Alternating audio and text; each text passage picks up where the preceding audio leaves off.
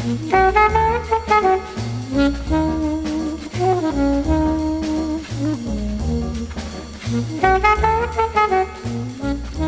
everybody, and welcome to the 246th episode of MTG Fast Finance, the podcast that is looking forward to a brighter, more productive, and more caring 2021 with all of you beautiful people. But for the meantime, please wear a mask.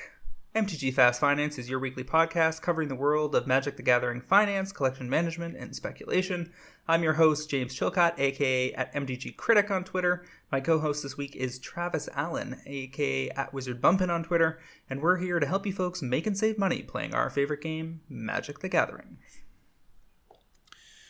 Good evening, everybody. Uh, good evening, James. Glad to be here. I guess uh, heads up at the top of the show internets are a little funky tonight but i think uh, hopefully we should be okay um, glad to be here and looking forward to sharing some valuable information with all of you our show is produced by mtgprice.com the leading mtg finance community sign up today mtgprice.com to track your specs chat on discord and read articles by some of the best financial minds in the hobby MTG Fast Finance is proudly sponsored by Cool Stuff Inc., where you can find all sorts of cool, nerdy stuff in stock, including all the best in Magic the Gathering singles, sealed product, and a plethora of other collectibles.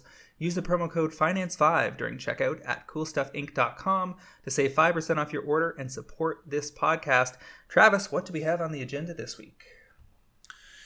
Well, this week uh, we're going to start with segment one, our top MTGO metagame week in review. Uh, segment two, we'll talk about some top paper movers with the top MTGO movers just behind.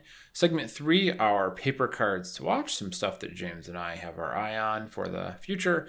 Segment four, Collector's Corner, we'll get into great Magic the Gathering holiday gifts. And if you are a long time Travis article reader, so I'm speaking to probably one of you. Uh, I wrote wrote an article about this a long time ago.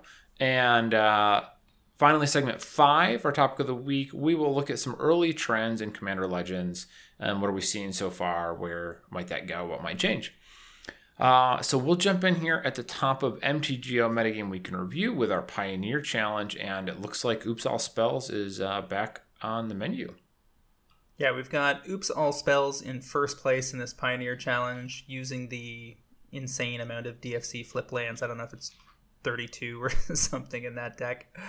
Um, this deck is what didn't show up in the top eight last week, but has been more or less a persistent uh, competitor in the top eights in both modern and pioneer since the new Zendikar Rising cards debuted. And uh, I have a feeling this one's not going anywhere. No, I mean at very least it seems like it's going to be here until well, for a little while, at least until either the meta shifts or uh, Wizards changes something. But it's looking pretty solid here.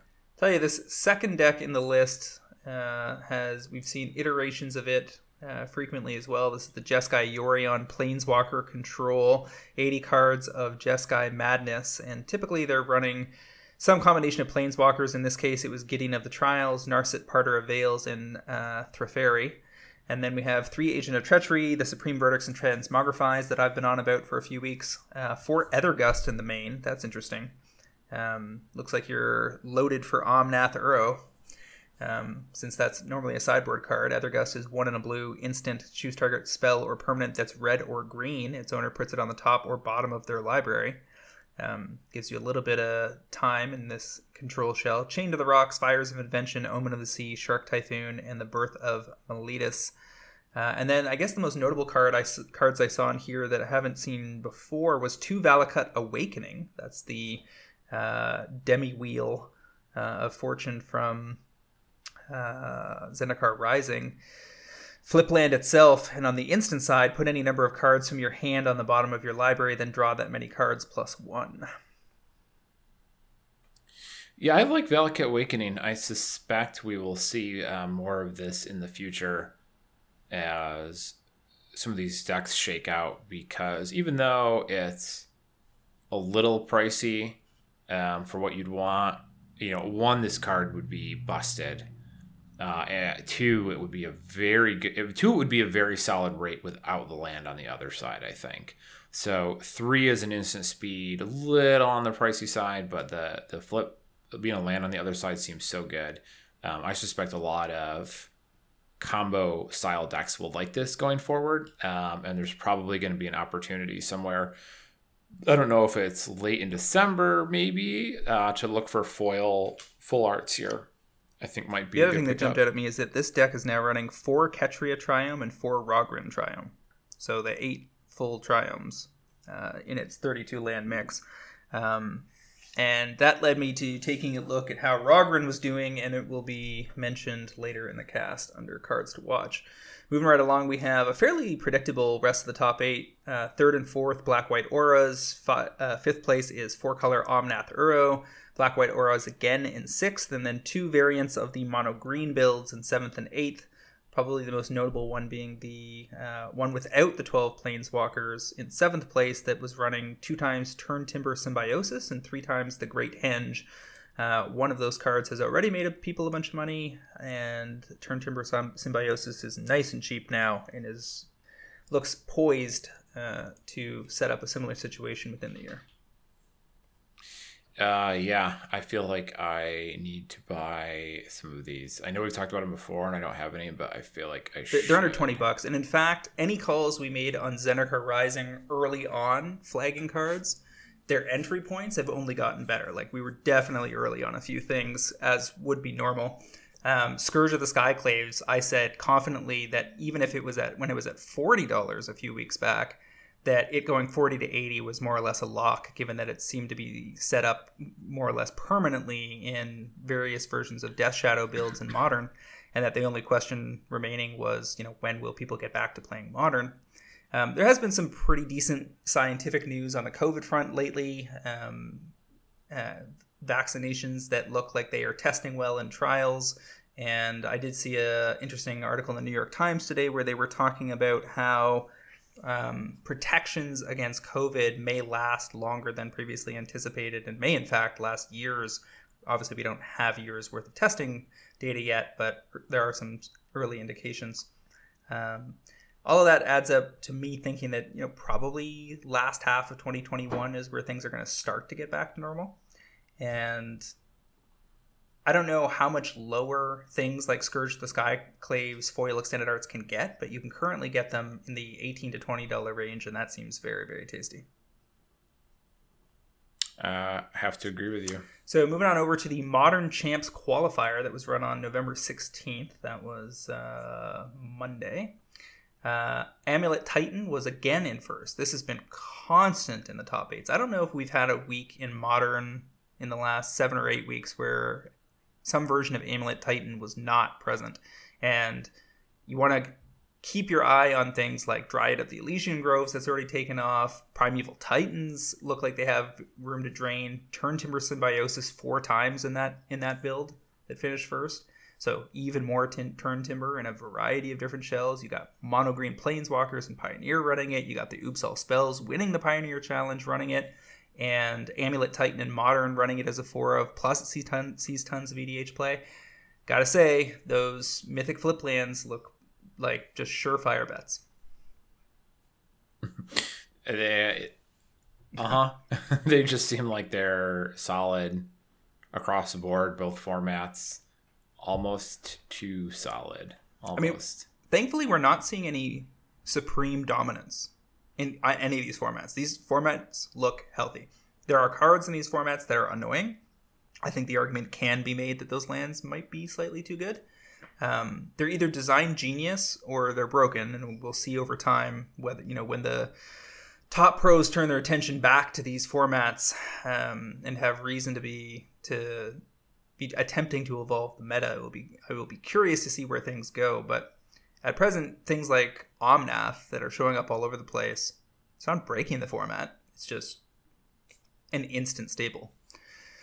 Now, the second deck in the Modern Champs qualifier is pretty spicy. Mono White Taxes slash combo. It's got elements we've seen in a bunch of other iterations of this, but this particular build is a little different. This uh, version of Mono White is four Auriok Champion, four Giver of Runes, two Grand Abolisher. You have the Heliod Sun Crowned Walking Ballista combo, four of each of those. Four Luminarch Aspirant, that's the card out of Zendikar Rising, uh, that is showing up in more places than you might imagine it would. One Ranger of Eos and four Ranger Captain of Eos to go get Giver of Runes. Uh, and four Skyclave Apparition, a card that seems to have breathed new life into white across multiple formats. That card is doing work. Yeah. It's been doing a lot, of, work. The Luminic Luminarch Aspirant here is is fun. Gets to you get That's to put clever. counters for free on your Walking Ballista that Mhm. normally cost costs you four mana. This thing does it for free. Can't be bad. So even if you don't have the Heliod to combo off, you can just start building a ballista that's hard to t- hard to deal with. Yeah. trying to see if there's something clever there. Looks like it just might just make the combo a little bit cheaper. Because if you have, if you already have Heliod in play, basically, if you have Heliod and Sky, Heliod and Luminarch Aspirant in play, you can. It's cheaper to get going. You can cast the Walking Ballista immediate. Go to cast the Walking Ballista. Go give it lifelink with Heliod. Go to combat. Put the counter on it, and then go off. The Auriok champions shrug off a lot of the kill that's getting played right now, uh, and can also block Omnath since Omnath's red. Mm-hmm. Uh, so yeah, lots of potential specs in that mono white deck. Uh, certainly a, a shell that's worth keeping an eye on since classically in modern this has not been a viable a viable uh, archetype. Uh, Death and Taxes has always done much better in Legacy than it does in modern. Um, but that seems to be shifting with the new cards. Yeah, this doesn't seem like it's really getting a lot out of being basically mono white. Uh, you get the Magus of the Moon. They, it's not mono white because they have some uh, Magus of the Moons in the sideboard. Yeah. But that seems. I question whether this is worth playing as mono white. Like, two colors is so easy and What do you think you'd be adding here? I'm not sure. I mean, black is the obvious answer just because it's usually in this mix. Well, the other variant we see is that we've seen a lot of green white creature combo. So arguably, this is subtracting, you know, devoted druid uh, plus vizier of remedies. We've seen in top eight lists that we've reviewed in the last two months or so, the ones that have walking ballista plus Heliod plus vizier remedies plus devoted druid, and are just going for maximum combo potential. This one is much more tax like the taxes side of death and taxes plus one particular combo. Mm-hmm. Yeah, I don't know. I don't. I don't know. Claim to know what the right answer would be. Uh, I. It just seems like uh, the second color is basically free, and in this I wouldn't consider this to have a second color because it's the three magus and the moon in the sideboard is not. Yeah, you get you're getting that off of the color. sunbaked canyons and one mountain basically, and Yeah. arid mesa to search up what you need. yeah. All right, so third place uh, is four color Omnath. Fourth place Mardu Shadow. Uh, blue black control in fifth. That's a shell you don't see all that often in modern. This is three Jace the Mind Sculptor, four Narset Parter of Veils, two Snapcaster Mage, two Bloodchief's Thirst, one of the new kill spells out of Zendikar Rising, two Inquisition of Kozilek, and two Thoughtseize, and then uh, a bunch of pile of blue and black control cards uh, to cap things off. Four Archmage's Charm, two Cling to Dust in the main, three Cryptic Command, four Fatal Push, four Force of Negation, two Mana Leak, and one Remand with 25 lands. Yeah, I don't buy that blue black is correct in modern. It's basically I don't remember the last time a blue black deck was better than the alternatives. It's possible that like I don't know. I don't I I don't I'm not sure what they got recently that would suddenly make it worth it. Bloodchief's Thirst and Cling the Dust. Is that what the deck was missing? I don't know. I have trouble. I mean, normally we would expect it to be blue white if it's anything in this format. I mean, Pioneers seem set up for Jeskai control to be a thing for a while, um, but in modern we've seen blue white control more often than blue black. It looks like they probably want that Cling to Dust in the main, uh, and that Fatal Push and Bloodchief's Thirst uh, both have options to. Uh, pay a little bit more mana or have a situation where something's gone to the graveyard and be able to get bigger targets. So that does let them push beyond just the path to exile you would have in blue white, and it can also kill planeswalkers in the cha- in the uh, case of Bloodchief's Thirst, which is kind of handy. Right. It's the. Uh, it's like, is the white not worth it? Is the question. They're basically giving up Um, Teferi historically has and, been. and five mana Teferi and Supreme Verdict to move out of white. And path. Yeah, and path. Sideboard guards. Yeah. Um. All right, Yeah. so sixth We'll place, uh, Red Prowess, seventh Mardu Shadow, and another four color Omnath in eighth. Relatively settled settled formats uh, over the last few weeks, but there is still innovation rising to the top here and there. settled formats, but still lots of fun decks Yep. to try out. No shortage of options. It's a shame that these formats are hitting while nobody can play them in the real Oh world. yeah, I, I'm. it's going to be real sad if something like a bunch of brokenness in Kaldheim, or say if it goes on for a long time before we can play in paper, Modern Horizons two, re like I was going to say, isn't Modern Horizons 2 Yeah. in the summer? So my, MH2 could easily hit and just invalidate a ton of this action, or you know pivot the whole format into other other areas. You know, people are going to have to run these like grassroots clubs to try out these missing formats that they never got to play. Yeah, you're basically going to end up with, if people are back at card stores by the time Modern, Modern Horizons 2 comes, uh, which seems unlikely, like they'll get out for like a week or two, and then Modern Horizons 2 will hit, and I'll be like, oh. Well, so much for those cool formats that uh, only existed online. Yep. and now we're just playing with the new Renin 6 It costs one mana. One in six. Yep, one in there. There you go. One One in in six. six. They have not made a one mana They, planeswalker yet. instead of it being red in six, they should just make it just make it six, because Ren and six was two entities combined, and then make it cost one Right. mana, and then you can call it one and six. That's glorious. they'll call it Ren and Ren, Ren and one, and it'll cost one mana, and they'll make up their own uh, allusion to the Groot storyline and have had the tree die and be reborn as a baby tree. oh my god, how long is it going to be before they cash in on that stupid baby Yoda? Well, they they do do licensed products for Disney, so it's not impossible, but it's pretty hard to get projects approved. Well, I don't mean that like they're gonna have the actual baby Yoda, but like will Innistrad have Or like a lone wolf and cub sub theme. Yeah, but like specifically with this like stupidly cute nonsense. Right, like the They seem to always be cranked cranked to eleven. they, type they always of seem to be two or three years behind the zeitgeist on that stuff. So I could easily see 2023 we get a set that centers around a planeswalker that's protecting a child. Just as the Mandalorian's about Or- to go off the air. Yeah, but just I, I'm I'm I'm reluctantly going to keep an eye out for some card or character that just has this like ultra cute little, huge eyes, tiny, adorable. Oh, look at this! Uh, Genocidal, by the way. I don't know if you caught the latest episode or been watching the show, but Uh, doesn't that seem? Isn't that a spoiler there? uh, okay, I'll leave it at that. I, I mean, it's all it's I do all over not watch internet, it. so. I, I hate that character. I really truly dislike Baby Yoda.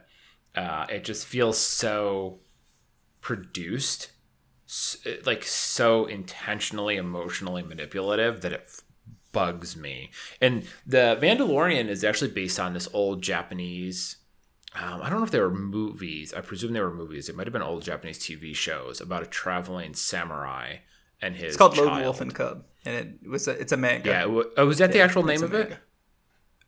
Okay. Well, was that the when was that There the might be a, original let me version? look up if there's some like old Kurosawa film or something that kicked that all off.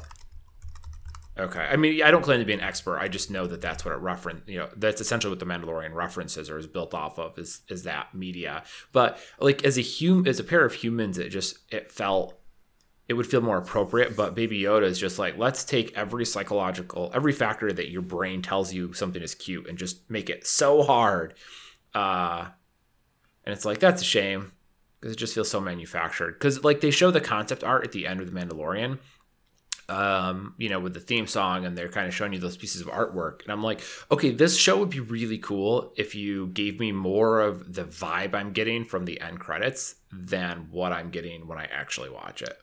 I, I feel I hear what you're saying because there's the concept artists really get it, and there are some really good story beats. And I've seen some stuff in this series that I've always wanted from Star Wars, or I've wanted more of from Star Wars product that has been absent mm-hmm. that I'm appreciating. But yeah, there's a, there's a, there is also a very manufactured feel to the whole thing. Um, Lone Wolf and yeah. Cubs from 1970 was manga. They also made movies, etc. Okay. I didn't think that was a real name because I think there's a Bob's Burger episode. There is a Bob's Burger episode where they talk about it. It's like the whole theme of the episode. And I thought they called it Lone Wolf and Cub, so I didn't think that was a real name. I was like, oh, that's just the cartoon name for it. Um, yeah, that's real.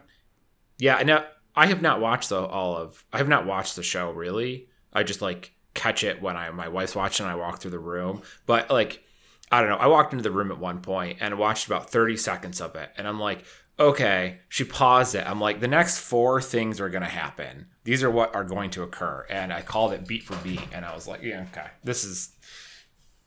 So come on. This is lazy. This is just lazy. I, I can see that. There, there's some very, there's some really cool creative stuff in that show. There are also some, some very lazy leaning on the brand things. And I think that they have, they have trouble with mega brands like Star Wars in that sense. I mean, Pokemon's Pokemon's no better. Pokemon's twenty years of the same shit day after day after day. Um, you can justify sure. that one to a greater extent because it is squarely aimed at children, but you always have these odd conflicts that come uh, that develop in those cultures and subcultures when people grow up. They go through their nostalgia and they want it to be as cool as they remember it and mm-hmm. say you go back and watch 1980s Transformers or whatever, and you're like, there is some really cool stuff here, but it's also making no sense whatsoever. Mm-hmm. and then you want, mm-hmm. and then mm-hmm. you want the version that's that, that matches how you felt about it. And then the brand has to figure out how to, you know, split off. You know, are we going to get a Ash grown up Pokemon movie at some point? Mm-hmm. Yeah, I I mean I don't blame Pokemon for it because like it was it always was and always continues to be like so primarily a children's media that like that's fine right like that's that, that that's that's clearly where that lives but the, that's not what the Mandalorian is Mandalorian is for adults so give me you know I don't I don't feel like you have to sell it to me in the way that they're doing I mean just imagine did you play Knights of the Old Republic the old PC yeah, RPG briefly, I, think. I guess it was on Xbox too Okay, so there was a essentially uh, a very macabre assassin droid in that game that went by uh, HK47, and like you you saw Rogue yep. Squadron right? And there I don't remember his name, but that big black android. Yes. Okay. Yes. What did I say? Mm-hmm. Rogue Squadron. That's the game that just came out. Rogue One. What is that black android's name? Uh, I don't know off the top of my head, but I, I know who you're talking. Is that is that IG? No, IG88 is the original bounty hunter from the old series. Okay. In any case, uh, the, the, it was sort of that personality, but just even oh. more so, and like dripping with contempt for humans. Yeah, K K two S O. Uh, oh, uh, huh? Really? I didn't even. Okay. Uh, it was but he was he was a fan favorite in that game and people loved this like really smart ass robot. And uh, it was it, at the time the trope was kind of novel uh, much more so than it is today. But i'm just thinking like the mandalorian instead of using this stupid baby yoda that's just a pair of eyeballs connected to your brainstem trigger your emotions. Like the Mandalorian palling around with a super smart ass android that provides like great comic relief and gets him into trouble. Like that would be so much more fun to watch. I don't know. This is nothing to do with anything, but I complain about this to anyone that will listen, and it just so turns out I have a tiny little soapbox I get to yell. Well, there is a from. Boba Fett show that apparently is in the works, so maybe they'll go that way on that one. Uh, hmm. All right, so moving right along to top paper movers, segment two. Uh, top of the order, we got Dig Through Time, the Secret Lair version. These are foils from the uh, Doggy series release that we mm. knew would probably do pretty well. And sure enough, these dig through times are down to two listings on TCG, but it's both vendors that went pretty deep. So one's got 26 copies at 1450, the other one's got 10 copies at 2875. And once those are gone, presumably these will be pretty hard to come by. They just buy every other copy That's on also TCG player. But I, I would guess, you know, some people buy as many secret lairs as they can get their hands on if they think the math works. Yeah. And, you know, going by our lesson of uh whatchamacallit, the ones that nobody cares or thinks about are apparently the best yeah. ones to go for.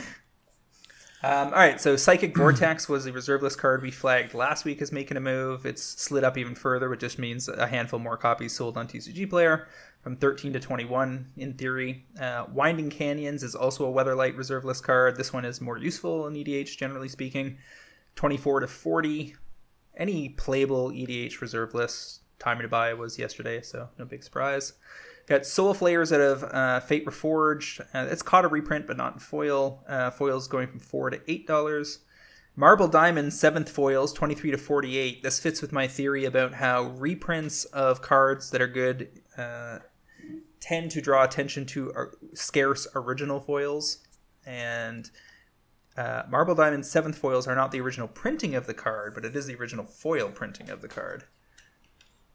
It is clearly the coolest version yep. of the card. I think uh, indisputably. Yeah.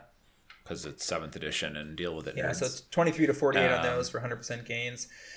Uh, Magus of the Vineyard. This is your fault. You called this last week to do this. Yeah. Foil seven fifteen. Now, grant, fair enough. There there wasn't that many copies lying around, but yeah, seven fifteen. Travis's pick last week. And I own zero suckers. You're such a shill. Uh, yeah. Tooth and nail, huh? Out of you, Modern Masters, thirty-five. If you'd asked me, I would have, off the cuff, guessed there was more printings than this.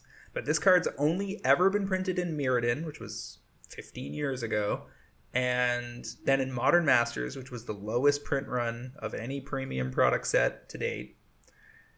30 35 to 80 is just there are no copies left. And this card's real good. Uh, actually have to think twice about is this banned in Commander? This card seems really crazy. Nope. Uh, it is, and it is not banned. It's in. It's only in seven thousand decks. Too surprisingly, little, really. less than you'd expect. Yeah, it's. I mean, it's um, it's busted. So you do the old version of this uh, like the the reason you play Tooth and Nail is you just go get uh, Triskelion and uh, let's see. I think the combo that I saw the most was Mikaeus the Unhallowed, and like Triskelion would be the one you'd go and get. But at this point, there are a zillion two card combos you can go get with Tooth and Nail that just win you the game in EDH. Uh, so it's not particularly fun. You just cast it for nine mana, and if your opponents don't have removal, they just lose on the spot. Yeah. And as you said, plenty of ways for that you to happen. My, yeah, I like this card because I it was cool and I owned it, and then I decided to go buy Antiquities Triskelions for like twenty bucks a long time ago, and they're not twenty dollars anymore. Could definitely see Tooth and Nail showing up in Modern Horizons too. Uh, yeah, I, I yeah. I guess it's been long I enough. The, the, the, only the only counter to that is I can't name a deck that's that would run it. but yeah, that that is a place they could would, shove it. I would have to go back and look at Modern Horizons one more closely to see if they included anything that was pretty clearly a EDH. I, I only card. throw up the flag because I don't believe that there are truly any products anymore, even ones that are called Modern Horizons, that are that will ignore EDH. In my in, my, in Modern well, Horizons right. one, we saw plenty of EDH bait that was in the set, but was definitely not intended for Modern. I mean, we have the first sliver there. I haven't seen any first sliver decks in Modern lately. Uh, no, I mean ostensibly they could say slivers. I mean slivers had seen play in modern and to some modicum of success as well. So printing the first sliver there is obviously a big nod to EDH, but it's you know they can make the claim that it's for uh, modern as well. Tooth and nail, like, mm, yeah, no, like you're not gonna tell me that this is for modern, right? Like we are aware that that's not a modern card. I'm looking through the top Modern Horizons cards by price right now. Uh, Morophon, questionable. That's that's not modern either. No, but the thing is, is Morophon lets you play is the tribal lord for everything that doesn't have a tribe. So again, it's it's to me that's like um, for Sliver clearly leans harder EDH, but like you can make a some a decent claim that it is there will be people more casual in nature who will want to play this in modern. But tooth and nail again, like I could not tell you the last time I heard of somebody casting that card in that format. All right, fair enough. Tide of War uh, foils it of Champions of Kamigawa, 6 to 16. That's a coin flippy card that affects combat for EDH, so Krark probably driving that. Then you have Jeska, uh, Thrice Reborn um, from Commander Legends. In theory, foils, regular foils. I'm not talking about the etched foils, just the regular pack foils, 14 to 40. Um, there's not a high, there isn't a lot of Commander Legends inventory in the market right now because release date is this coming weekend. Uh, today's Tuesday night. Uh, the release date will be on Friday. And a lot of allocations got slashed up front, and Wave 2 is coming, but it's not going to be that big. So, you know, there might be vendors that are leaning in hard on some of the better cards, uh, assuming that even if they get undercut, they can buy back up the ramp and end up with a nice pile of inventory that will sell well in the future things remain to be seen. We're, we're definitely having trouble getting our hands on as much Commander Legends uh, collector booster boxes for uh, Pro Trader waves as we would normally have. Um, we've done a pretty solid volume, but by this point, I would would have expected to us have done three or four waves of it at like twelve hundred a case would be our normal target, and uh, there's just isn't that much of it lying around. And some of the vendors that have did get their allocations can sell it in the open market for two fifty or two sixty. So why sell it to us? I wonder if they will, uh, how long they'll drag out the printing for. I wonder how long the initial contracts were to have this at the printers, and if they will end up extending it. It's it. such. It will be such a weird set to have hyped up for a year in advance, and then to under deliver heavily on inventory. like if those commander, if those CBs never got below 250, that would just be a, like astonishing.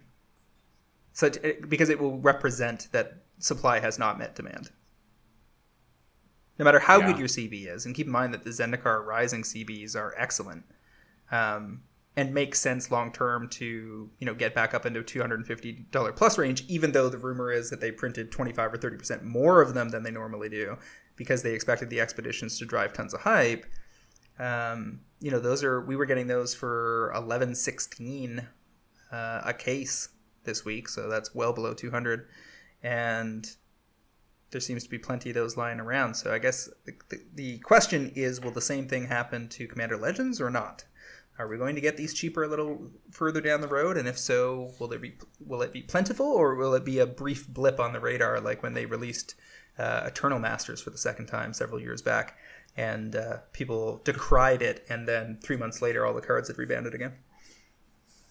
People are going to be pretty pissy if six months, nine months down the road, uh, Commander Legends, which was supposed to be essentially a print to demand set or a wide release, uh, ends up dry, and there are no future releases on the horizon for it because the Wizards doesn't want it infringing on their 2021 slate of products. And all of these commander cards that were supposed to be plentiful and cheap for people to get early on just never got there. And now you suddenly have a entire set of commander essentially commander staples that are all really expensive because the print run was you know a quarter of what it was supposed to be. It's entirely possible distributors are holding back some product too. I don't have any definitive information on that but i've heard people talking about it. Um, because they sometimes they a distri- people think oh the distributor gets it they sell it. But if they sense that there's going to be a supply issue and they think the product's hot if it's been selling well through to retail, they may well choose to hold 10, 20, 30% of it back on the assumption that they'll get more for it later. Mm. Mm. I was not aware the distributors did that. they that. occasionally do. Uh, Profane Memento out of M15 foils from three to thirteen. I'm assuming that this is on the back of its uh, utility index like Anowon, which is one of the top commander builds right now, and Vito, um, where it's complementary because you gain gain life when creatures hit graveyards, and then that sets off various triggers. Yeah, see that makes sense if that's if a bunch of people are buying it. It's only got the one foil printing from M15, so it's six years old. It's an uncommon, but and then in still. theory, the top gainer this week is Jeska's Will out of Commander Legends, uh, non-foil version going from two to ten dollars.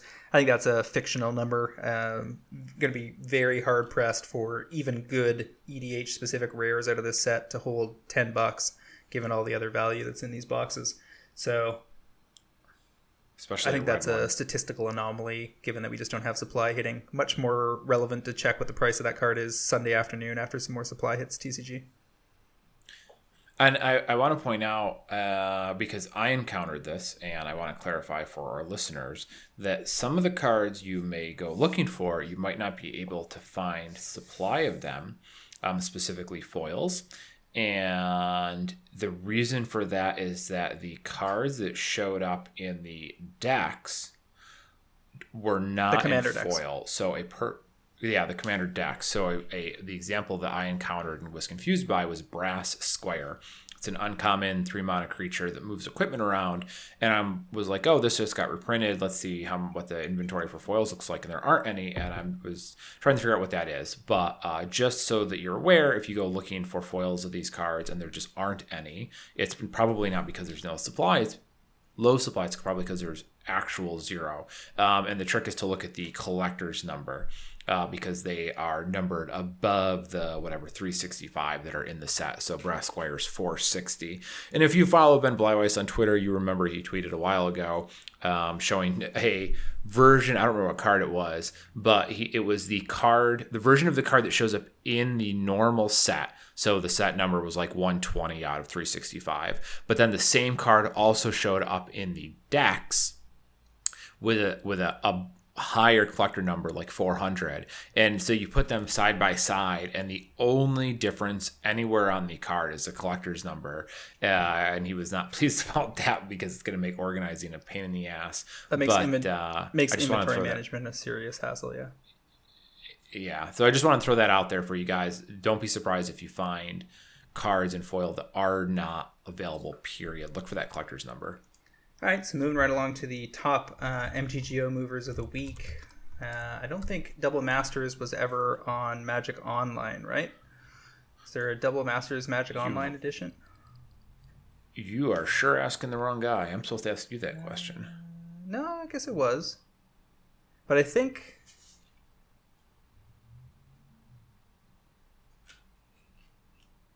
I didn't play it, but I think it was there. Um, bottom line is that the Urza's power plant uh,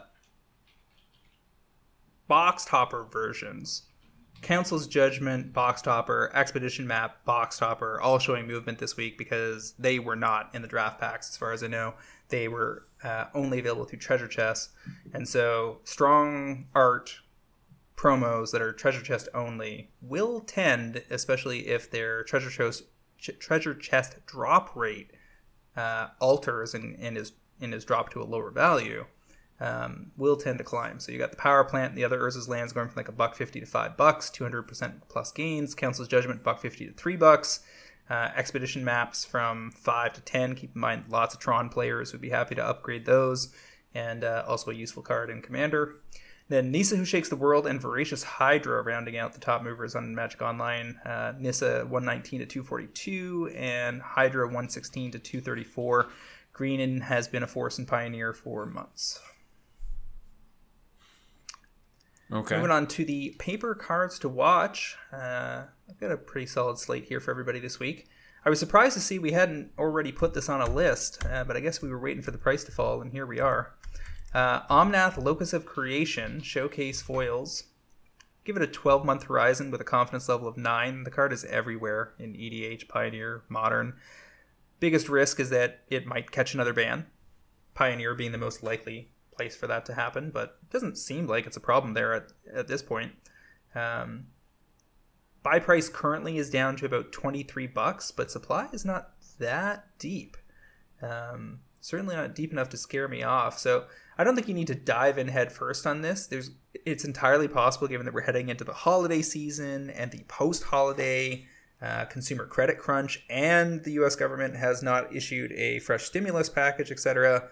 There are reasons to believe that uh, you know prices are going to drop. There are Black Friday sales on the horizon, so I know I want to own these.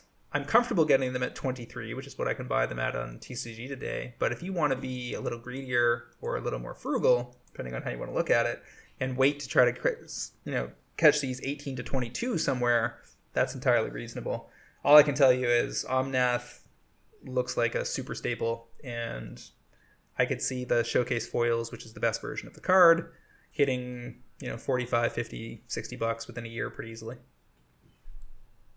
I mean, he's made it clear that he's going to be a staple in Pioneer Modern, pretty popular in EDH. You know, the four color is not ideal, but he'll still show up in many, many places. Uh, so I'm on board with this as a pick. Um, in the abstract, I think that, like you said, the supply is on the deeper side um, for the foil showcases. Uh, looks like 76 vendors, and uh, a lot of those have more than one copy, but but that's fine. I mean, you know, for people who have been doing this a while, uh, not every card you buy to speculate on has to have eight copies left. Um, you know, if you think you're buying at the floor, very close to the floor, it's totally fine to go in with with a supply like this, and then just know that you're going to be waiting it out a little bit. And I don't doubt that this will move for sure over time. So it's the type of card that I think you're pretty safe to get in on.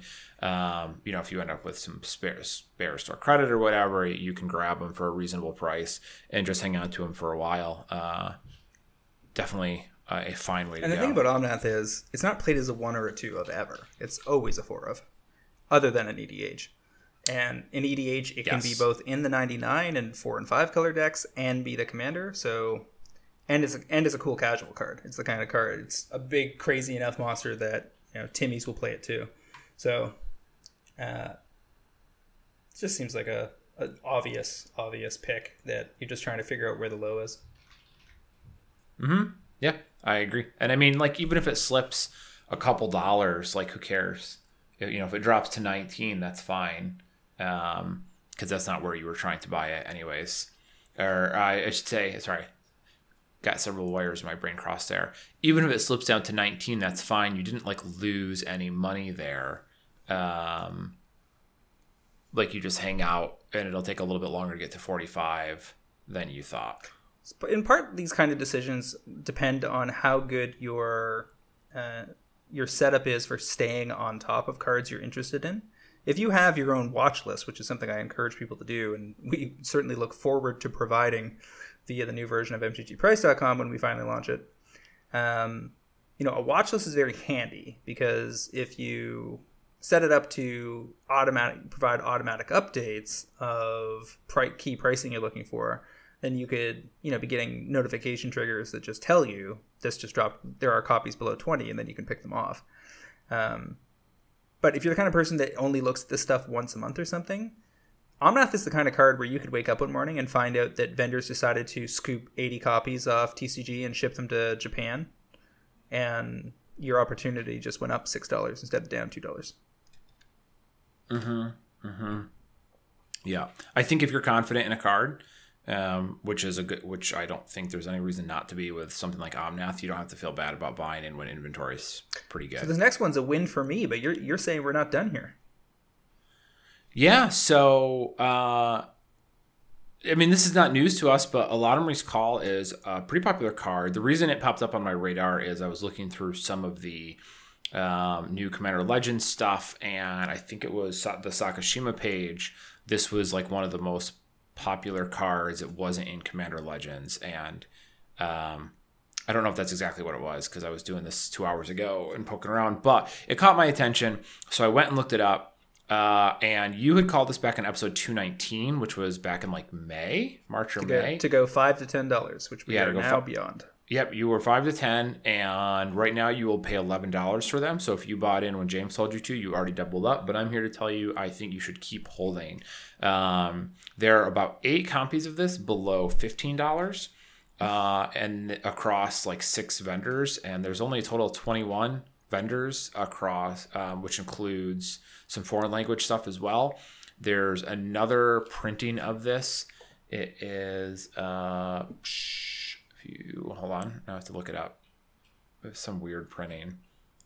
It was oh Masters 25. This was in Masters 25 as well. That's what it was. But there's like six of these, and uh, they are the lowest price is twenty dollars, and there are neither of neither some. of the reprints in the last decade are in standard sets. Yeah, and that is a recipe for a heavily played foil that has EDH play and has seen a resurgence in modern over the last year, especially in those green white co- combo creature decks that we've been talking about in top eights uh, fairly frequently uh, in the last six months or so. I wanted to tell you that uh, your notes back when you talked about this said that it was in like 10 or 11,000 decks, and EDH right now shows 22,000. Yeah, I had it at 16,000 EDH rec. Oh, 16,000. That's what it was. Yeah. So I don't, now there might have to do, might have something to do with the way EDH rec changed their reporting for sure. That could be part of it, but worth pointing out. Um, so yeah, I think if you bought them before, you were right. I mean, obviously, if you bought them when James told you last time, we already know that was right, but I think there's still plenty of meat on the bone. I think you could see these at 20 to $25 without too much trouble. Also worth flagging that I for sure own some of these. I've sold some along the way, but still own some. So let's get that conflict out on the table since this is exactly the kind of pick that people like to point fingers at us for, where we recommend it lower, we buy some, then we're trying to sell them, and people think that we're mentioning it again so that they will sell. I get it. I know I know why you you end up in that headspace, folks, but you just need to look at the fundamentals here. This is a great card that I don't think has any chance of a reprint in in 2021 based on the product slate we have seen so far. It is not impossible for it to show up in Modern Horizons 2, but I don't think they have that many slots available, especially for cards they just gave us the last time within 2 mm-hmm. years mm-hmm. and gave us an M25. So this one could get left alone for a while. And the other thing is, does this did this get a mystery booster non-foil reprint?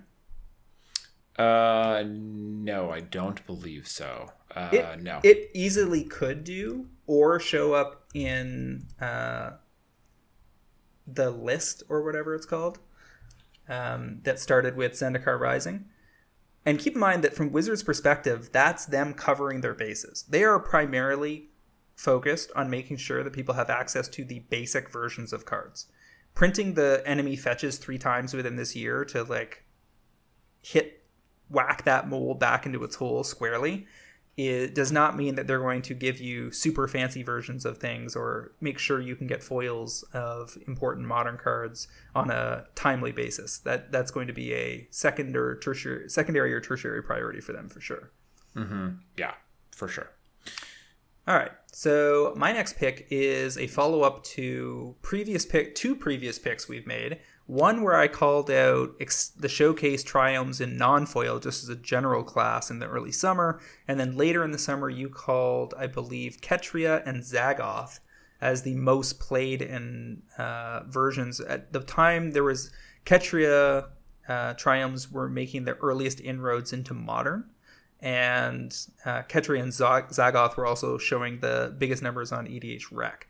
So those were good picks from you. But now I'm looking at Raugrin tri- Triome, which we saw show up in that modern, uh, sorry, the the Jeskai Yorion control list. If they move to using four of the Raugrins, and that deck is still a thing when people finally get to play them, then Raugrin Triome foil extended arts picked up in Europe right now around 21 $22 could easily see them getting to 45 within the year, given that the US pricing is already closing in on 30. You're talking 28 to 30 on TCG currently. Inventory is getting low. It's multi format play. It fits into a million EDH decks. The art on these is incredible. It made our Collector's Corner uh, segment a few weeks back. So all of the signs point to Triomes being very strong.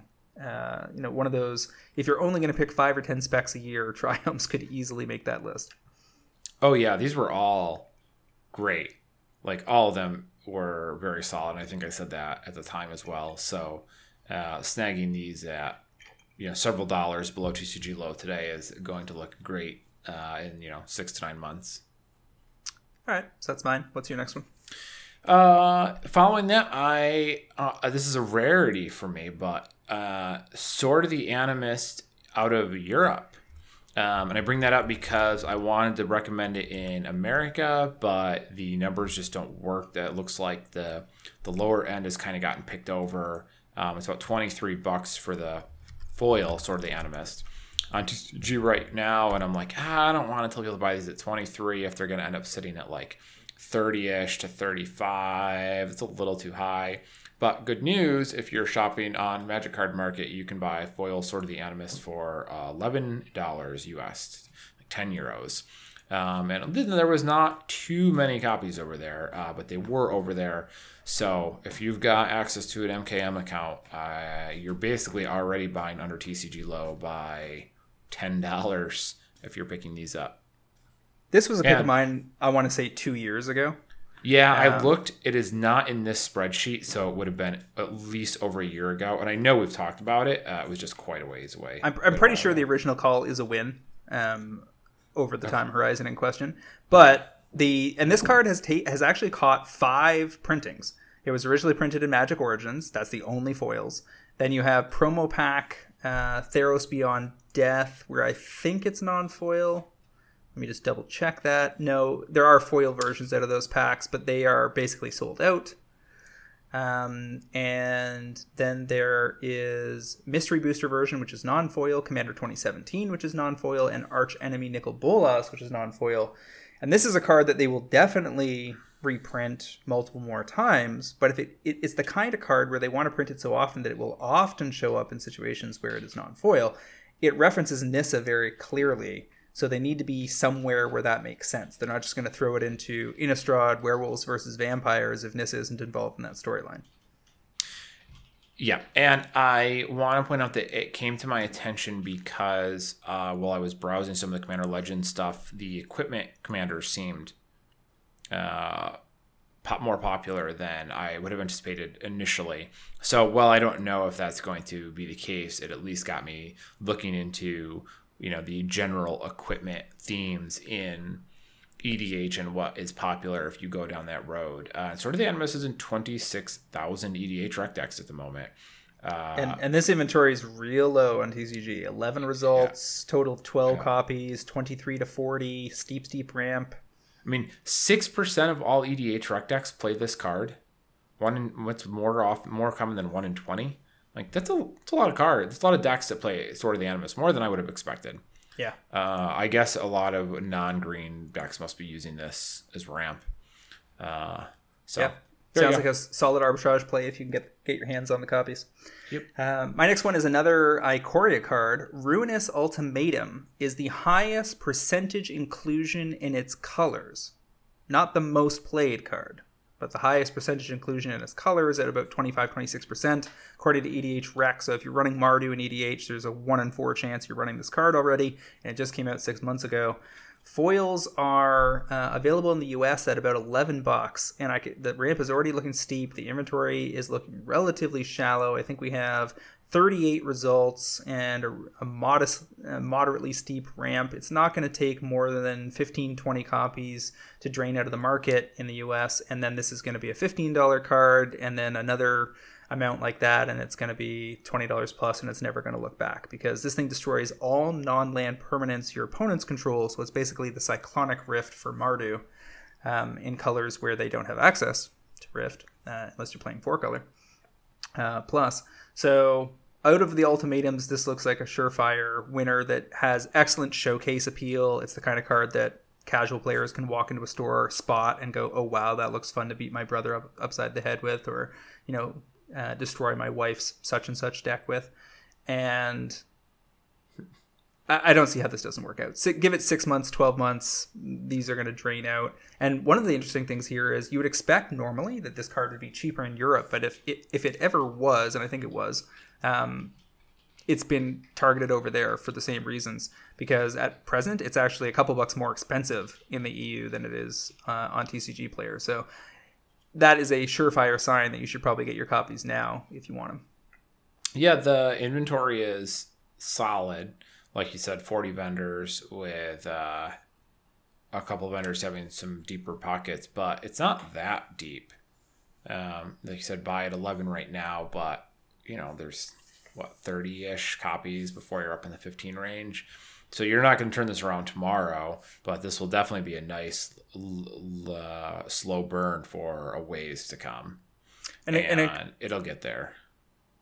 A good little tip uh, that I don't think we've ever talked about on this cast and tons of episodes is if you have something like Omnath and you want to compare it to something like Ruinous Ultimatum and you want to get a sense of what the relative inventory is, given that Omnath is uh, is bought four at a time, and Ruinous Ultimatum is probably bought one at a time. Like odds are that you have a Mardu deck, decent for EDH. Odds that you have multiple Mardu decks that you're building and you want multiple copies of this, a lot lower. So you can take if there's hundred copies of this, there you can look at that as a hundred value. If there was hundred copies of Omnath, I would say that the Omnath inventory is actually four times lower than the Ruinous Ultimatum, even if technically they are the same number, just because of the number of copies people will purchase per transaction. Hmm. Yeah, it's a good way to look at it. Um, for the record, I think that uh, I'm just poking around here. Genesis Ultimatum is also probably pretty good too. Um, because that one sees constructed play. That's showing that has showed up in decks in Pioneer and Modern uh, and Standard. And yeah, I don't. I don't know how. I, I, think that in order from Standard to Modern, you, you, you get more and more dubious as you get towards Modern in terms of its staying power in the format. But in the, Pioneer, it looks possible. Yeah, I mean, this is never going to be a big card in those formats. This is like, oh, Seth is bored, so he yeah, tried to brew. You saw that deck this week. I no, I just know that's the type of thing he does. Um, brew a you know some wacky deck here. I mean, because it does have a powerful effect. You get to put any number of permanent cards from the top five of your library in the play. So you know if you're in modern, you can be like, okay, well, how? All right, I'm going to build a deck that puts hasty Emrakul's in the play with Genesis Ultimatum. It's like, yeah, sure. Um, you know what? That could be an Omnath deck, honestly. Uh, but the numbers there, here are there is actually wait, wait, wait. The numbers here are seven dollars for the foils, um, but it hits. There's only 26 vendors, and I mean it's all singletons, and you're at probably 20 copies. It's 26 total vendors, uh, and the last couple are thirty dollars. So there's like less than 20 copies of this foil showcase at, and they're seven bucks low that's for the foil extended arts. Mm-hmm. Foil extended See, arts. I didn't choose Genesis because Ruinous is in more than twice as many EDH decks. But Genesis does have a, a much greater shot at four of play in constructed formats. And there ac- actually is a, a real deck going around in Pioneer right now that is four Lotus Cobra, four Uro, four Omnath, two Kenrith, three Teferi, two Ugin, the Spirit Dragon, four Growth Spiral, three Escape to the Wilds, three Genesis Ultimatum, two Felidar Retreat. And we covered this on cast, I think, three or four weeks ago because it had leapt formats from a version that was going on in Standard over into Pioneer. And it's put up a whole bunch of 5 0 results. Yeah, well, I, I, I'm not willing to give it any credit at the moment in Constructed. Uh, I think that it's the type of thing that will pop up here and there someone will have kind of gotten lucky because their opponents will be like, "What the hell is this person doing?" Uh, and not realize it until it's too late. But um, yeah, I mean that's that's still an outside shot. Like it won't hurt, I will say, but I wouldn't want to try and sell this to somebody on the basis that it will get there and competitive. Yeah, but keep in mind, Lotus Cobra, Growth Spiral, Escape to the Wilds, and Omnath generate a lot more mana than your average deck.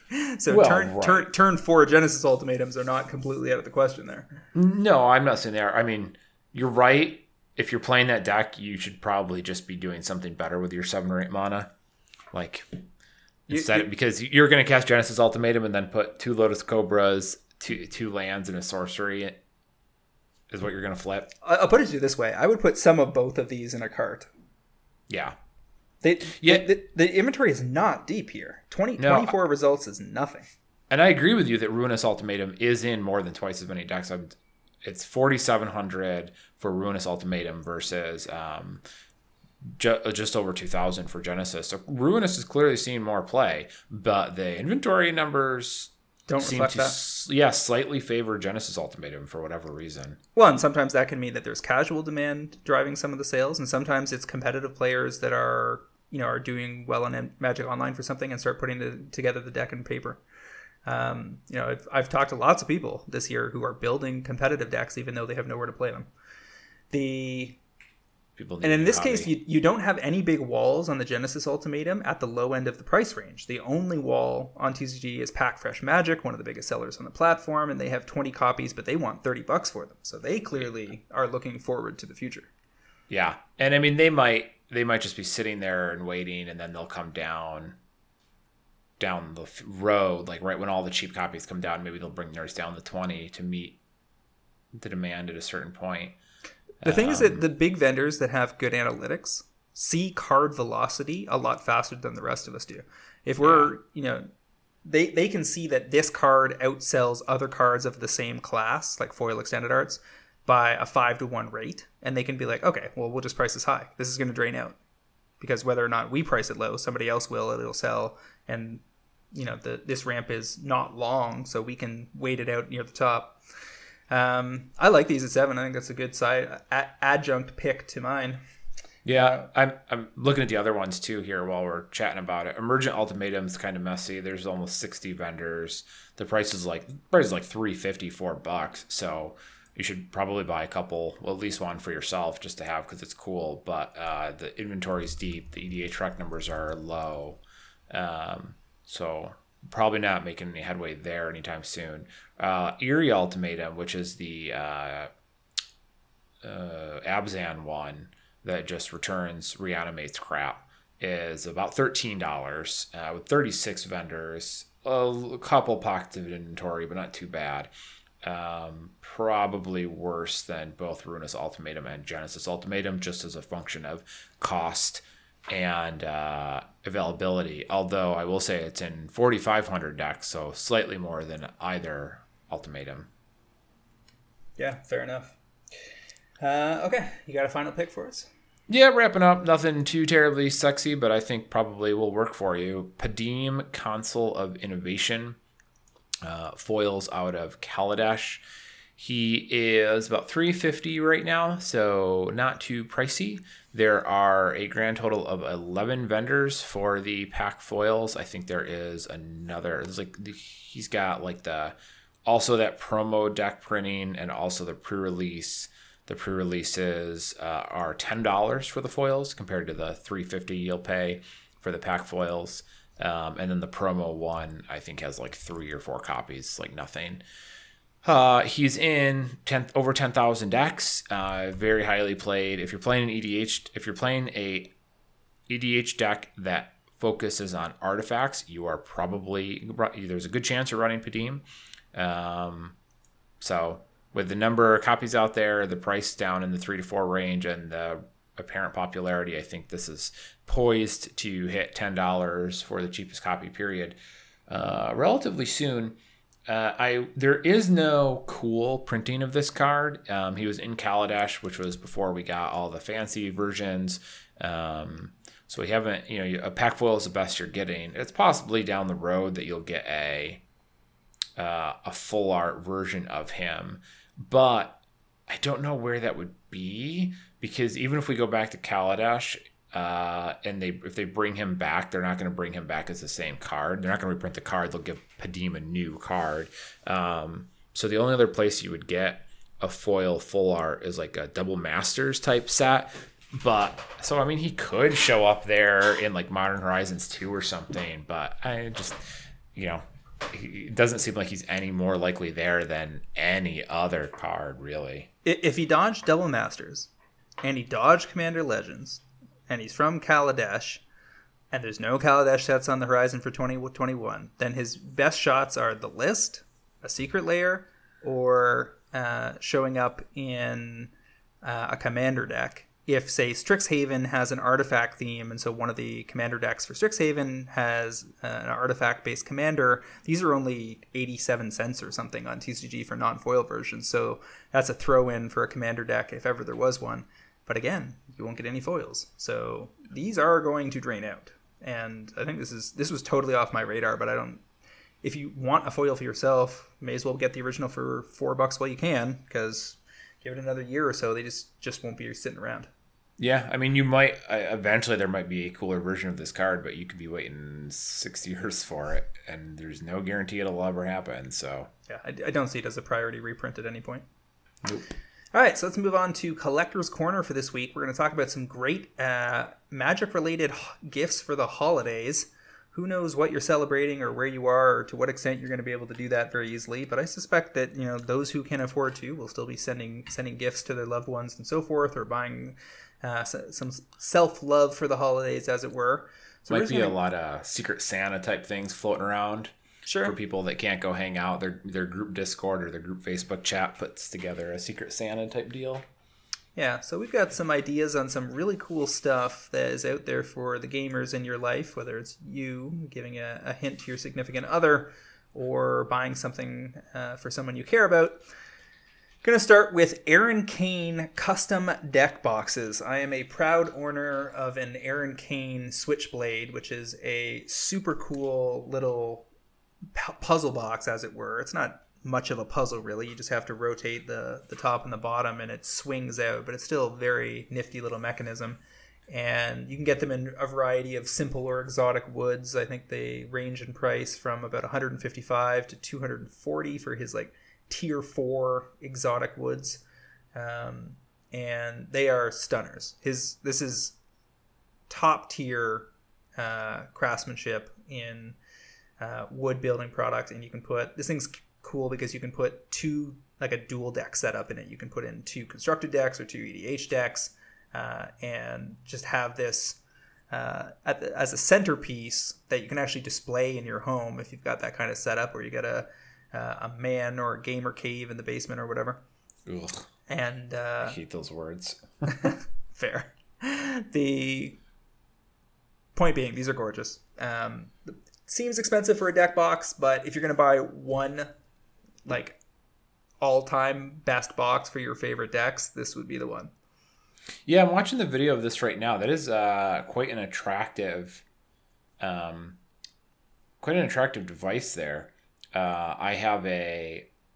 I, I don't know anything like this. I have a uh, my wedding ring is actually uh, inlaid with a very exotic wood, um, and it's really cool looking. I love it. I, and people talk, you know, comment on it and and uh, and like it. And I'm not saying this to stroke my own ego. The having things made of very nice exotic ornamental wood. They look very pretty. They look great on a shelf. Uh, this is one of the very few magic related things I've ever seen that you could comfortably put on display in your home exactly and not and not be embarrassed by it and i am including the john avon land prints by the way uh, so yeah these uh, these are very pretty um, i would almost be concerned about bringing this with me to places uh, this one is it's relatively heavy, so it's not really a carry around thing. It's more of a like, you know, your best friend comes over to play some magic, and you whip this out and and play two yeah. carefully crafted decks that are designed to play to your relative strengths or something. But uh, pro traders in our Discord have seen my setup before in my living room where I have like a dark wood cabinet that I've customized to a certain extent, two big leather, uh, old school looking briefcase things that hold my deck collections, and then on the very top is the Switchblade, and it's quite handsome. I, I mentioned a snag one not directly from Aaron Kane, but somebody who was dumping one on eBay at one point, and uh, I just took a shot on it one night on a late night auction, and very very happy with it. I recommend them all the time. Ooh, he's got the cocobolo in his specialty exotic yeah. woods. Oh, mm-hmm. Kingwood. Kingwood is what my ring is made of yeah has limited supply exotics you can get and you can do a bunch of customizations you can get like corner spline joints removable dividers flocking you can get different inlays custom engraving uh, all sorts of stuff and and and this is just one of his uh, catalog of products and he's popular enough that his stuff sells out pretty quickly um, in the various waves, and you never know what's going to be in stock when you visit the site. But he's also got some other stuff like he has a classic deck vault. I bought my dad one of those at one point for Christmas. He loved it. Um, they are very, very handsome single deck boxes, and they are super portable and and appropriate for carrying around with you. Those things tend to go uh, significantly cheaper as well. So if you're buying for somebody else, they're like forty-two to sixty-six dollars. Like sixty-six is the high yeah. end even for the super exotic woods, and those are keepers. Like that. That's a a collectible you will keep for the rest of your life. Yeah, that walnut burl is uh, attractive as well. This um this stuff looks great, and I will tell you that if you've ever done any sort of woodworking in any form, you watch the video for that the actual switchblade deck and you're like uh-huh yep that sure requires skill. Like yep i can barely like you're like i'm gonna do some really basic woodworking and you're like god damn even nailing boards together. Is a pain in the ass to do the type of work that this guy's got going with that switchblade is uh the mark of a craftsman. Yep. All right what's your first uh shout out uh so I, I had to think about this a little bit the um with the, I reference having written about this in the past, and actually the article that I wrote was many years ago, and uh, I had to set an alarm or a calendar alert to write this article because I got given uh, a intro deck for Christmas one year. It was it was one of the ones that's like ten ninety nine. Um, and now this was like I was in the midst of my, you know, binder grinding at my local store type thing. And it was from a family member, and I love them dearly. It was a very nice gesture, and I still have it. But receiving something like that is just like, uh. so I um, I I got it for Christmas, and I felt guilty that I didn't like it. So I set a calendar alert to write an article six months later when it wasn't obvious. And I wrote an open letter to friends and family members of Magic players. And it's like a ad lib type of thing. So it's like I wrote it, it's a form letter. It's like dear underscore. And then I'm like, oh, just circle the answer. And it's like, you know, spouse, friend, great aunt who hasn't seen me since I was four years old. Like, you know, and it was just a letter that you could print out, circle options, and send to people that says, please don't give me magic cards for gifts. Um, and my argument was that magic cards are commodities. It's like giving someone gas for their car. It's not like, it's not really a great gift. Uh, and anyone who plays magic is like probably who plays magic seriously it, enough so that you would think to buy them magic cards as gifts like is so closely attuned to the prices for the most part that it like I don't know, it just feels like it lacks all personality. So I have thought about this in the past, anyways.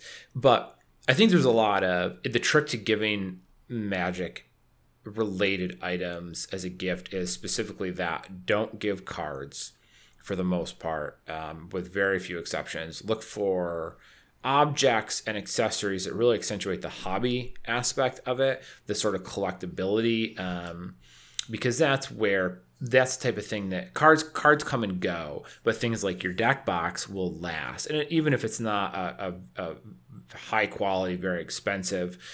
Um, showpiece like that, it's just something that the person connects with on a slightly different level. Um, so yeah, that's my general thought here. My the first thing that came to mind is uh, is dice because most Magic players will need dice at some point uh, along the way, and I remember having spent some time looking for these for myself many years ago. And I think dice is a perfect example of something that most people could not bring themselves to spend the money on really nice dice uh, because it just feels so silly. But if you buy somebody cool dice, they will love them and they will use them forever. Um, and I have seen there's a ton of these out there, and, really the best bet is to is to target them for the person you're buying them for. I had a, a, an affinity for the like metal dice or some brass dice out there that are really cool, and really you can get them in all metals. But those stood out to me. I've seen dice made out of bones. Um, and if you just Google, honestly, just cool dice, you will see all sorts of really wild uh, effects. I know that the rise in D and D over the last couple of years and uh, what is it, Critical Role and those types of things has really driven the market for that. So there's a million different products out there, but I'm sure you could find something that is um, going to be remarkable to look at that who are your recipient will probably really appreciate and use them and they'll remember you every time they pull them out at their EDH. When I started game. DMing a couple years back, uh, which is an ongoing process. The I went right down the rabbit hole. Like basically, whatever hobby I pick up, I'm gonna go buy a shit ton of stuff related. That's just my thing. So That's why yeah, you pick up the hobby. That's Hence, hence, hence the photo I posted on Twitter this week where I have a full driving steering wheel kit set up next to a VR headset. It's like, oh, if you're gonna do something, buy the cool stuff. Yeah, and so I I have I did spend some time like a year year and a half ago dri- like driving around the internet looking at the hottest possible dice and the ones I ended up ordering for myself were by a company called Dispel that was a major major Kickstarter I think a million dollars raised on custom dice and their whole thing was that they were sharp cornered uh, resin dice where they were um, curing them with uh, a variety of very interesting um, uh, like gold leaf flake and little patches of color. And so they ended up looking like starscapes and they have things names like dragon's heart and galactic ocean and rose gold and milky strawberry galaxy the mariana very trench. heavy on the ref- very heavy on the refractory yeah. properties. and just here. like really gorgeous colorings um, that will stand out at any table. Now a couple warnings. A there was some drama about that particular company that i won't get into here but it's been an ongoing thing. Um, they did i think manage to deliver my dice set. I think i got the uh, black emerald which was one of the first ones they revealed during that kickstarter. And uh, i haven't laid hands on it yet because it's down at my parents in ohio that i haven't been able to visit all year. Um, so one of the things to consider is that uh, a lot of these things are best found on Etsy or Kickstarter, but you got to be aware of lead time. So in terms of the holidays, you might be able to get an order in with a company, not Dispel because they're booked solid for a year, but with a company like them. But you got to check how fast they can get them to you. You really want to be dealing with stuff that's in stock, ready to ship for these holidays. And uh, the other thing to consider is that on certain tables, the heavier dice, the custom ones that are in resin and so forth, they'll damage the table because these dispel Okay. dices have sharp corners. So if you take that to somebody's house and try to roll them up on their brand new dining room table, you're going to get in big trouble. So ma- make sure you're, you've got mats and that you consider what you're rolling on. Uh, all the more reason If- to get a dice tray to go with the dice. if my dice dent your table, you have a cowardly table, and you deserve to have it dented. They're, they're Um, pretty heavy. These are these are well, yeah, that was a concern with the brass ones. Uh, these are quite uh, remarkable looking. They're uh, some of them are are, are fantastic. Um, I would uh, some of these they use like like salmon on salmon coloring. So I would caution you if you're buying dice to try and get ones that you can read. Um, What, one of the nice things I noticed though is if you have any skill or you have paint in the house with small brushes because you do minis or whatever like I do, um, I I wasn't a huge fan of the uh, color contrast they were using for the numbering on my dice, so I always intended to change it. Um, To change it, yeah. and then you just gotta be careful when you do that, but it's certainly doable because the painting of the dice in your hands or their hands is more or less the same thing, and it's, uh, Yeah. it's certainly a doable thing. they look pretty with that sort of like same coloring on the on the in on the inset as you have within the center of the dice but man i can imagine rolling that and the dice being more than two feet away and being like uh-huh can you pass that over here because i can't. Yeah, so if you, if you look at the Can't see that Galactic at. Ocean on their page, that one's got the best contrast. It's not even close. Like, because they're using Yes, it's like blues yeah. and greens and Well, golds, and then it's just stark white as the lettering. So Yeah, it's the it works perfect. it's the only one with the white text Yeah. Yeah. yeah all right But anyway, that, those go for really good ones. Are going to be 50, 50 to eighty bucks, uh, and uh, they're great gifts. Um, next thing on my list is the Coalesce Apparel. That's uh, I think the apparel shop that um, Cedric Phillips and Co. Uh, started maybe last year. And they've got a bunch of cute designs on there that are in a pretty good price point, anywhere from like 20 bucks for a t shirt to 50 bucks for a hoodie. They've got like WUBRG clan and and they've got some Black Lives Matter stuff. They got some Easy as 127 with Karn on it for the Tron players um, all sorts of cute magic stuff and there's like an 80 is the is the new 60 for Yorion pretty good job of getting new product out every so often that you know taps into some memes or trend lines in the Magic community. And uh, I've been scoping a couple of these things out to get for maybe for my dad for Christmas this year.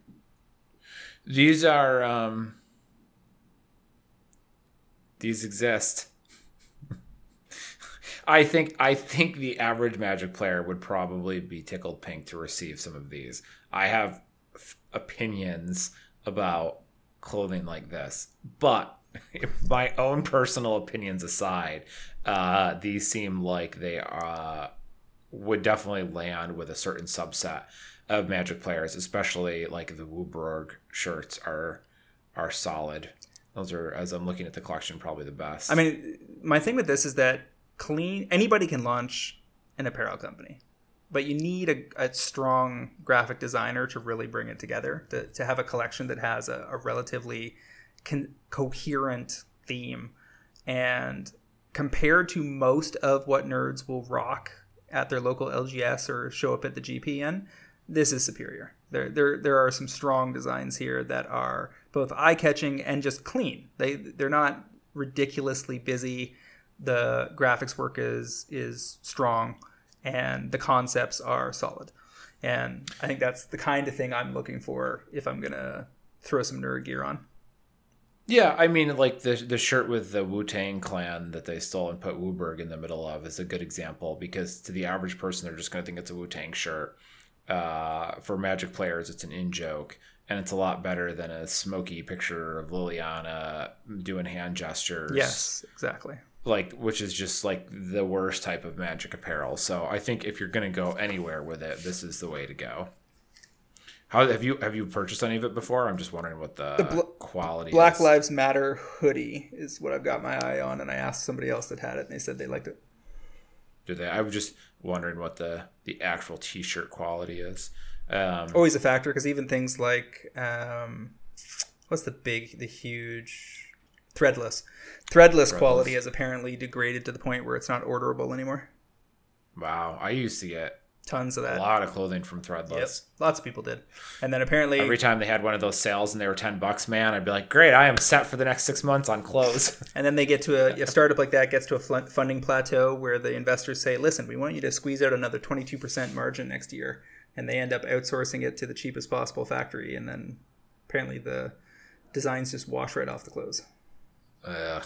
Well, in any case, I think these are. Uh, I think there are definitely a subset of people who will appreciate this clothing. Yep. And, and Especially and if you've got and any- it's also small c capitalism started by people in the magic community and Yeah. Uh huh. Great gifts for the teenagers in your life. wow all right so talk to me about the Planechase set that lots of current newer magic players probably don't even know about Yeah, it's probably true. Uh, uh, that some of our listeners may not even be aware of this, but Planechase was a product they made quite a few years ago, 2011 maybe. Um, and they're large format cards, so they're the you know the square footage of like two and a half normal Magic cards, and they represent planes. Um, and then there are the idea is that these planes you play a game of magic and the plane just you are on the plane showing. So like i have a stack of planes it's 30 deep. The top plane is urborg. And as long as we are in urborg like swamps produce double mana and like all creatures are black or all lands are swamps and uh, all creatures are black. Um, and that's just like a, they're like just like state-based effects they also like will have activated abilities on them. They come with their own little special dice called the Planechase die, and they have abilities that trigger. But it's a very cool way to add some spice to your games Magic. Um, they're great for EDH, uh, and we used to do that. We'd have our stack, and we would just you know you just sit down and play EDH, but you add the Planechase set to it. Um, they're I like the twist they put on the game. They're the type of thing that, again, most Magic players wouldn't buy for themselves. Most likely, they might think it's not worth it.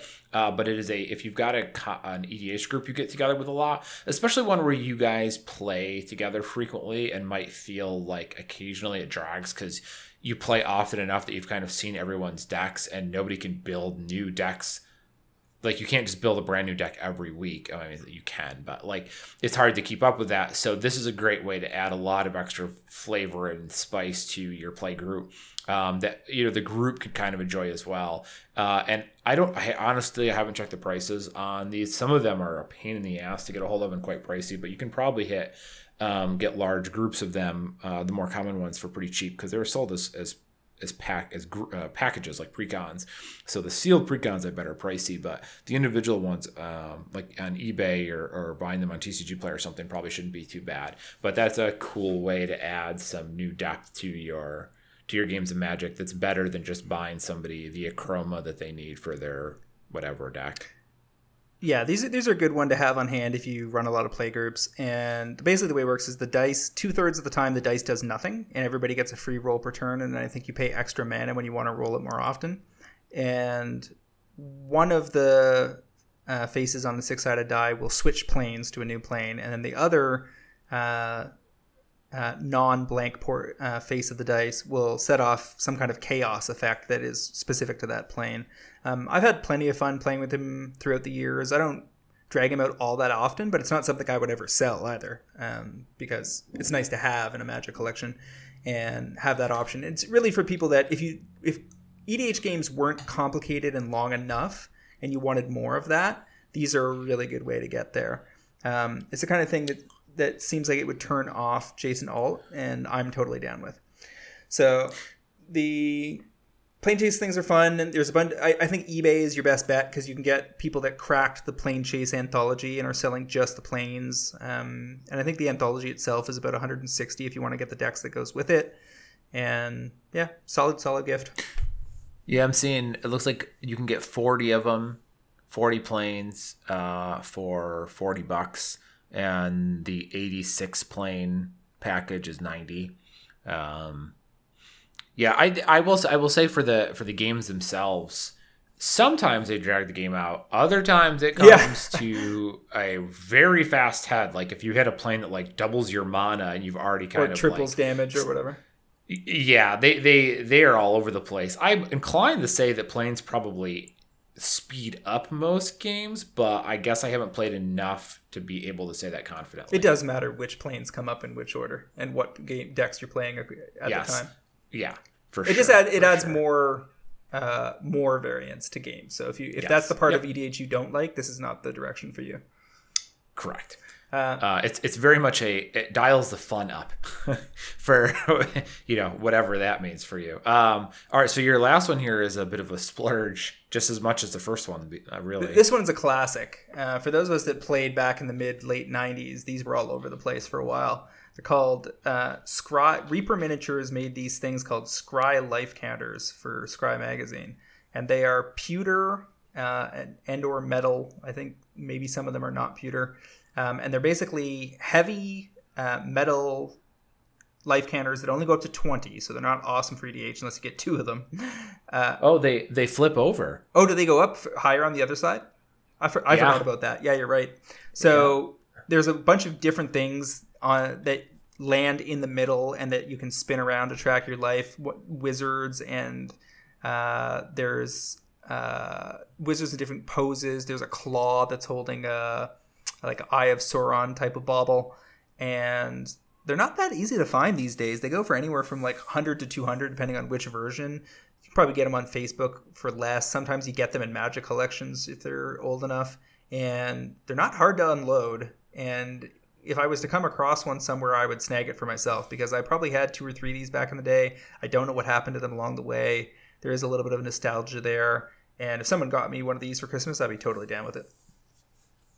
Oh, I mean, somebody gets you one of these for Christmas, you should be very thankful that somebody cares enough about you to spend this much on a little piece of pewter.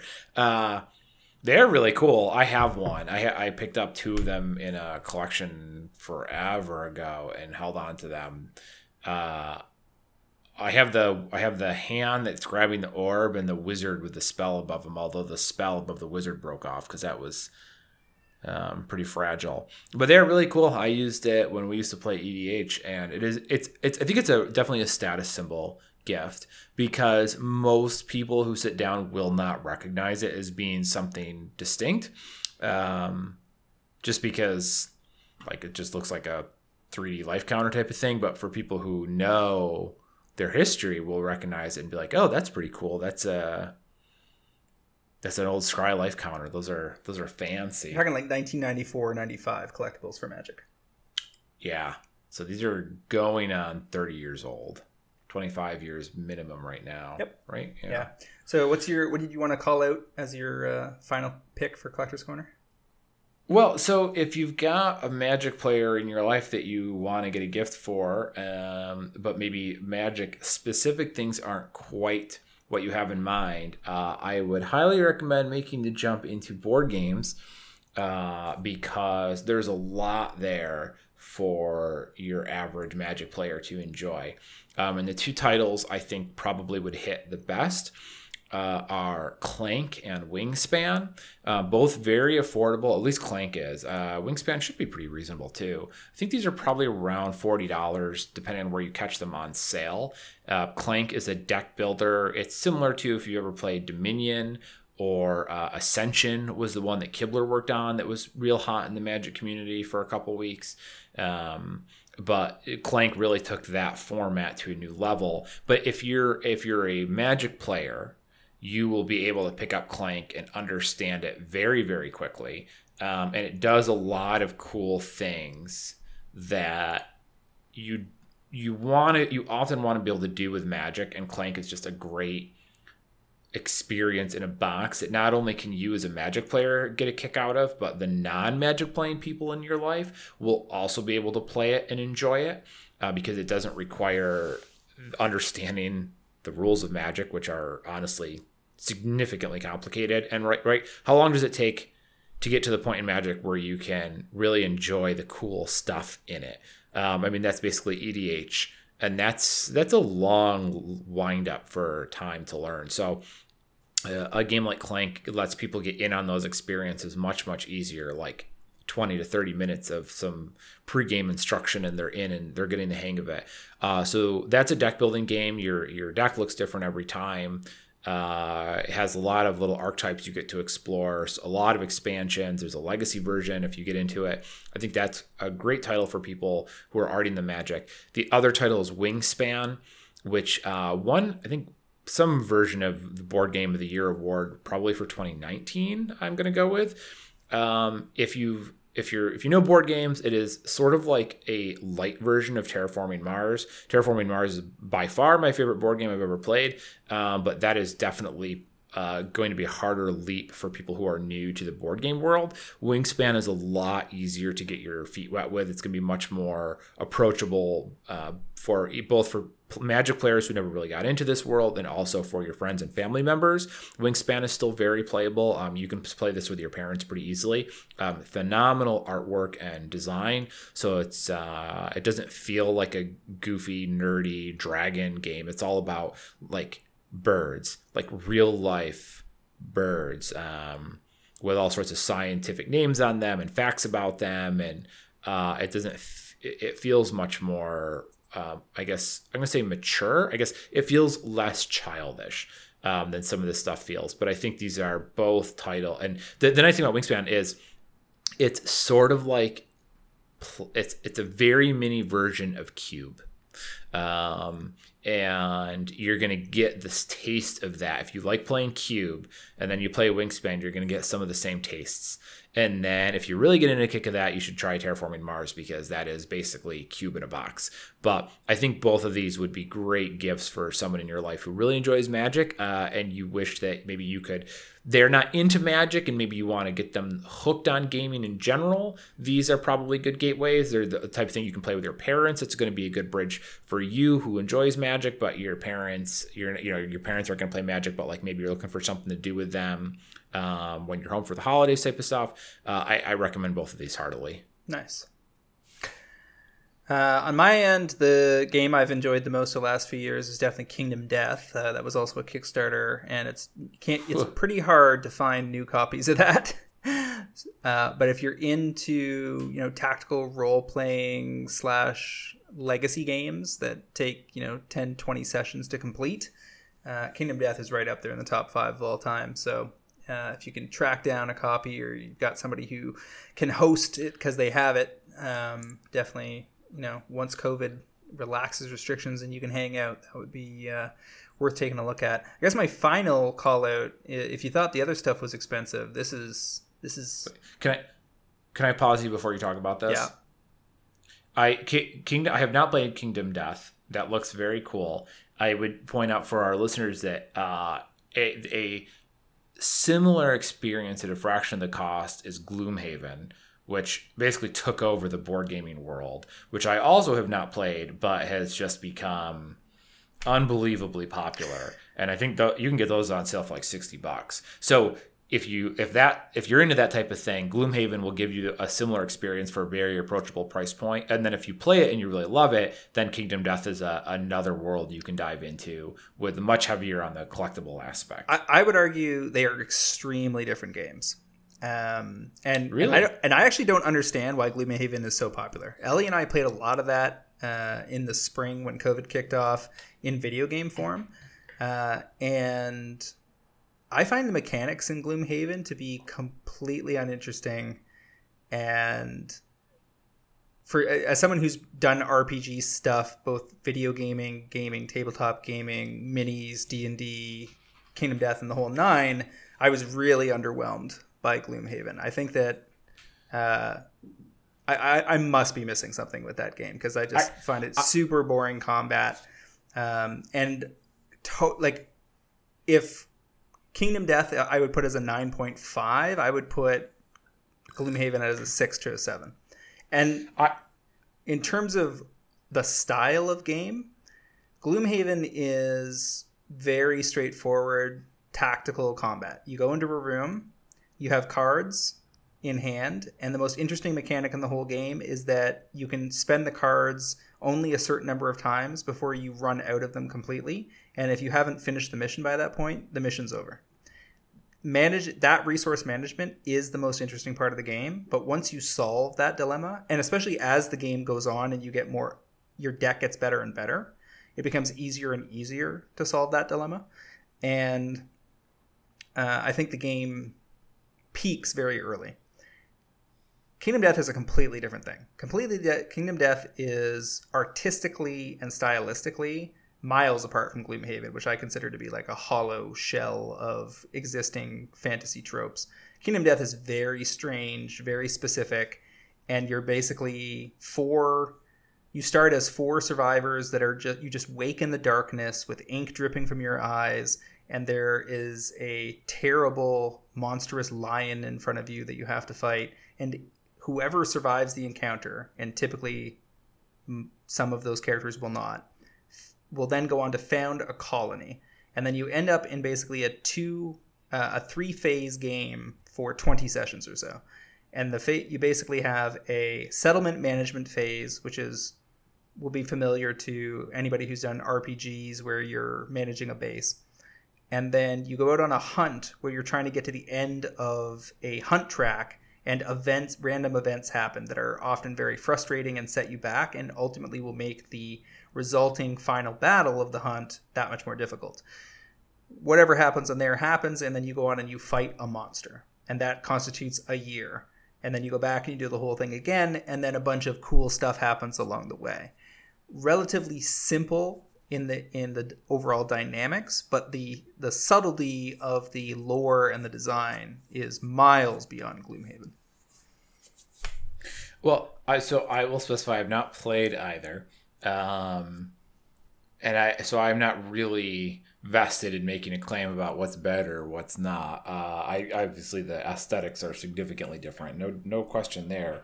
Um, I know that I I'll, all I can tell you is that Gloomhaven has been remarkably successful. Very. Uh, so Huge. like what you know it's yeah it, sure I, I have I, I also hate lots of things that are popular so like i'm not bragging on you about that that's just my the point i would bring make i will also comment that i think playing board games online is not an accurate representation of the game um, obviously it'll give you a flavor for it but uh, i think there are a lot of games that probably feel worse online than they do in the real world. And I suspect there are certain types of games where that hits even harder than others. Like some games might still feel pretty good online, where other like styles of game might feel much worse. Um, I don't know for sure, but it's it is something I kind of wonder about. I'll say this much: if you were to play Gloomhaven with two people that were not at your level, like weren't tactically minded, I think you would find very quickly that you ended up dominating the conversation and you were playing the game by yourself. Because well, you get, the, in in theory, you're not supposed to talk about what you're going to do before you do it in Gloomhaven. In reality, humans are humans, and they will tend to do that, and then the dominant personality will tend to set the tone for the game. Um, however, I will point out this: there's a product called Gloomhaven Jaws of the Lion, which was designed to be quicker to put to run and more accessible. And if I was re- referring people to something for, you know, a holiday gift, it would be that because it's a, it's cheaper. B, it's less stuff. It's less messy. It's less big. It's less to absorb, and tends to be a better introduction to Gloomhaven. Yeah, I, I, will point out that I was not advocating for Gloomhaven as a introductory product. I just when you're talking about Gloomhaven, I know that the prices on that can hit like hundreds and hundreds.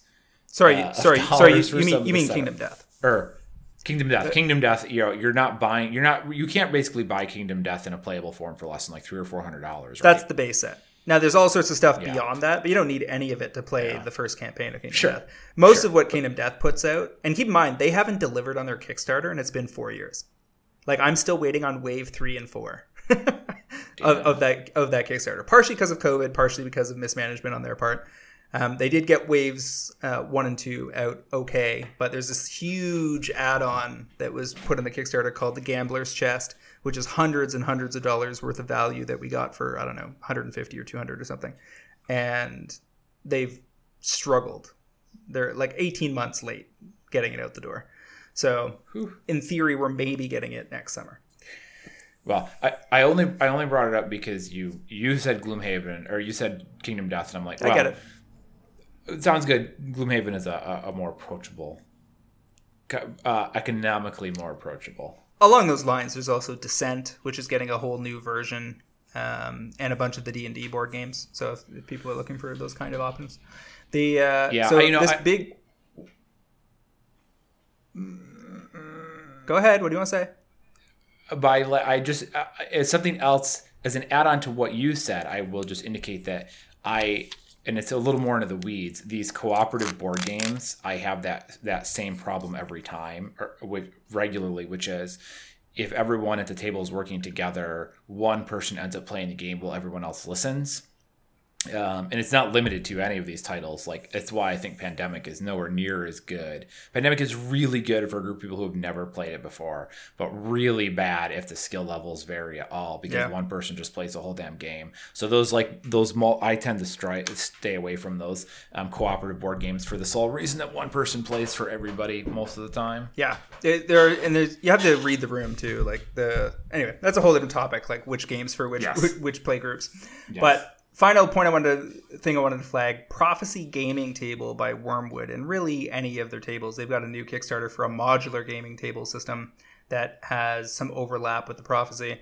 This is if you're really if you're looking for an heirloom, like you're going to keep this table for your entire gaming life. You have a gaming is a big feature in your family and your significant other is going to be cool with you having a dining table that is a stunning and b hides an excellent gaming surface with a bunch of modularity.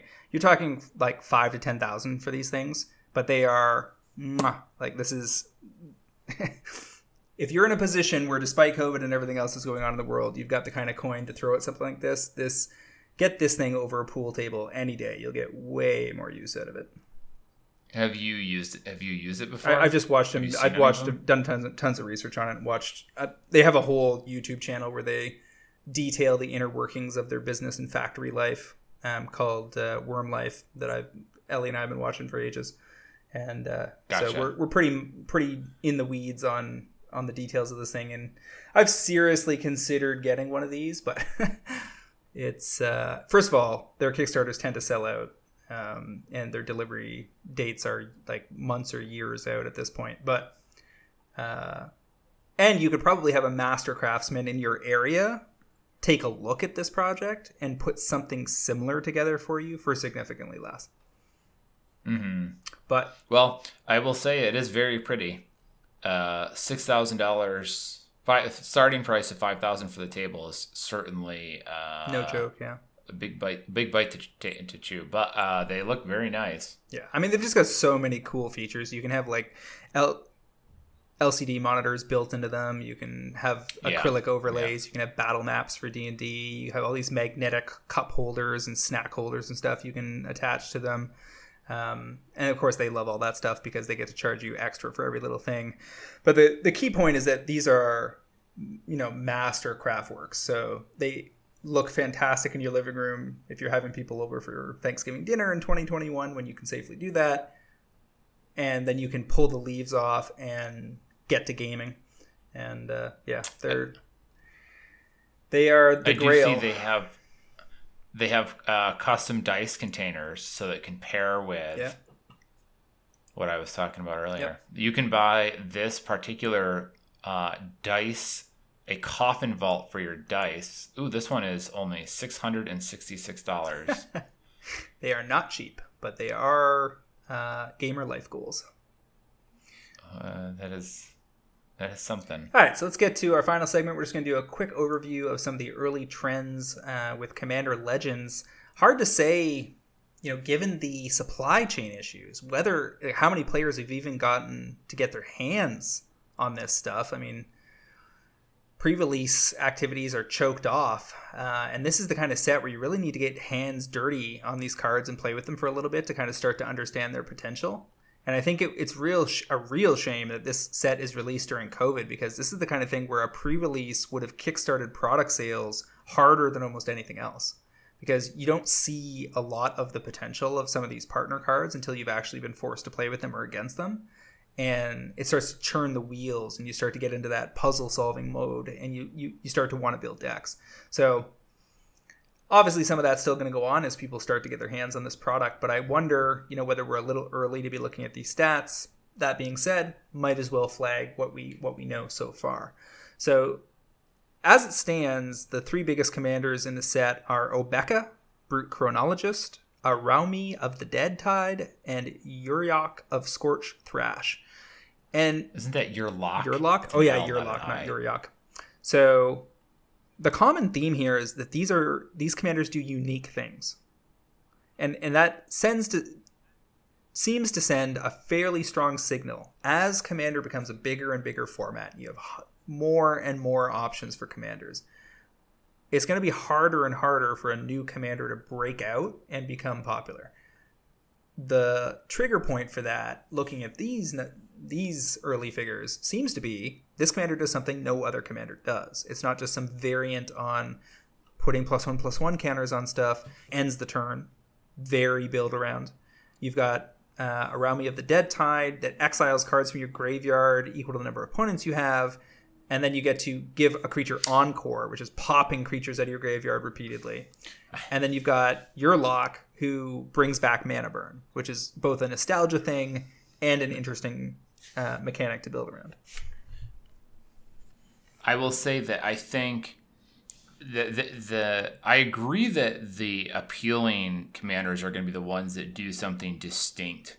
The breakout. Um, yeah, the stuff that really catches your eye. I think Obeka is a good example of one of those. Who so we talked about this before. Obeka is a is a weird commander. She does something weird and different and new, which is ends a turn on command. I also think that that particular ability is going to be very difficult and ultimately boring to build around.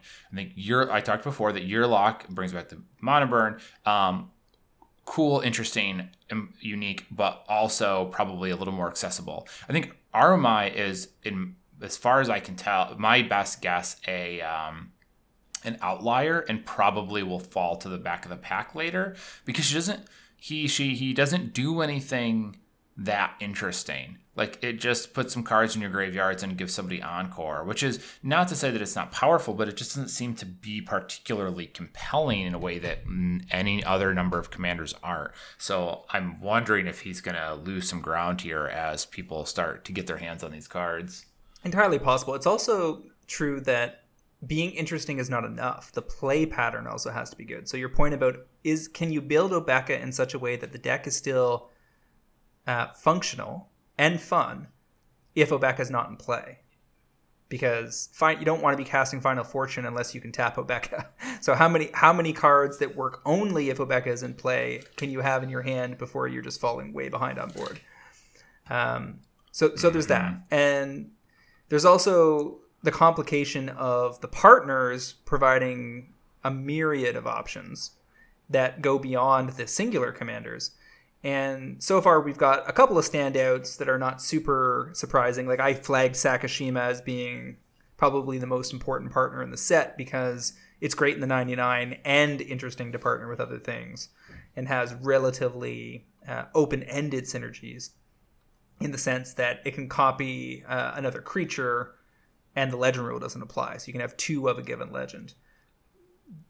The the legend rule doesn't apply, I think is the key component on that because that's not oh I can have two versions of this card. It's oh I can have nine. Sure, of you could keep copying the same thing. I could have six Atraxes or whatever. Yeah. And then Rograkh, son of Rohgahh, the zero one for zero kobold warrior with first strike menace, trample, and partner. Um, both of these have been reported in oh like 80 to 100 decks. Early goings. Um, I would also imagine. I, I think Tevesh Szat is going to be featured uh, alongside Sakashima in one of the command zone lists that's coming up. Toggo, uh, I think, with Kodama of the East Tree, and I think Jeska with Kamahl, and I can't remember what the fourth combo is. I think it might be a Akroma and Rograkh or something. Something like that. The the I will say the what struck me here was the popularity of the equipment commanders, um, because uh, Ardenn, Intrepid Archaeologist, which is a at the beginning of combat on your turn, you can equip any number of auras and equipment. Uh, she's at 55 on here, which is pretty high. You also have, like you said, the Toggo is at 25, which is on the lower end, but still well above the halfway point, I think, here. Um, he's equipment related. Uh, there was, who was the other one?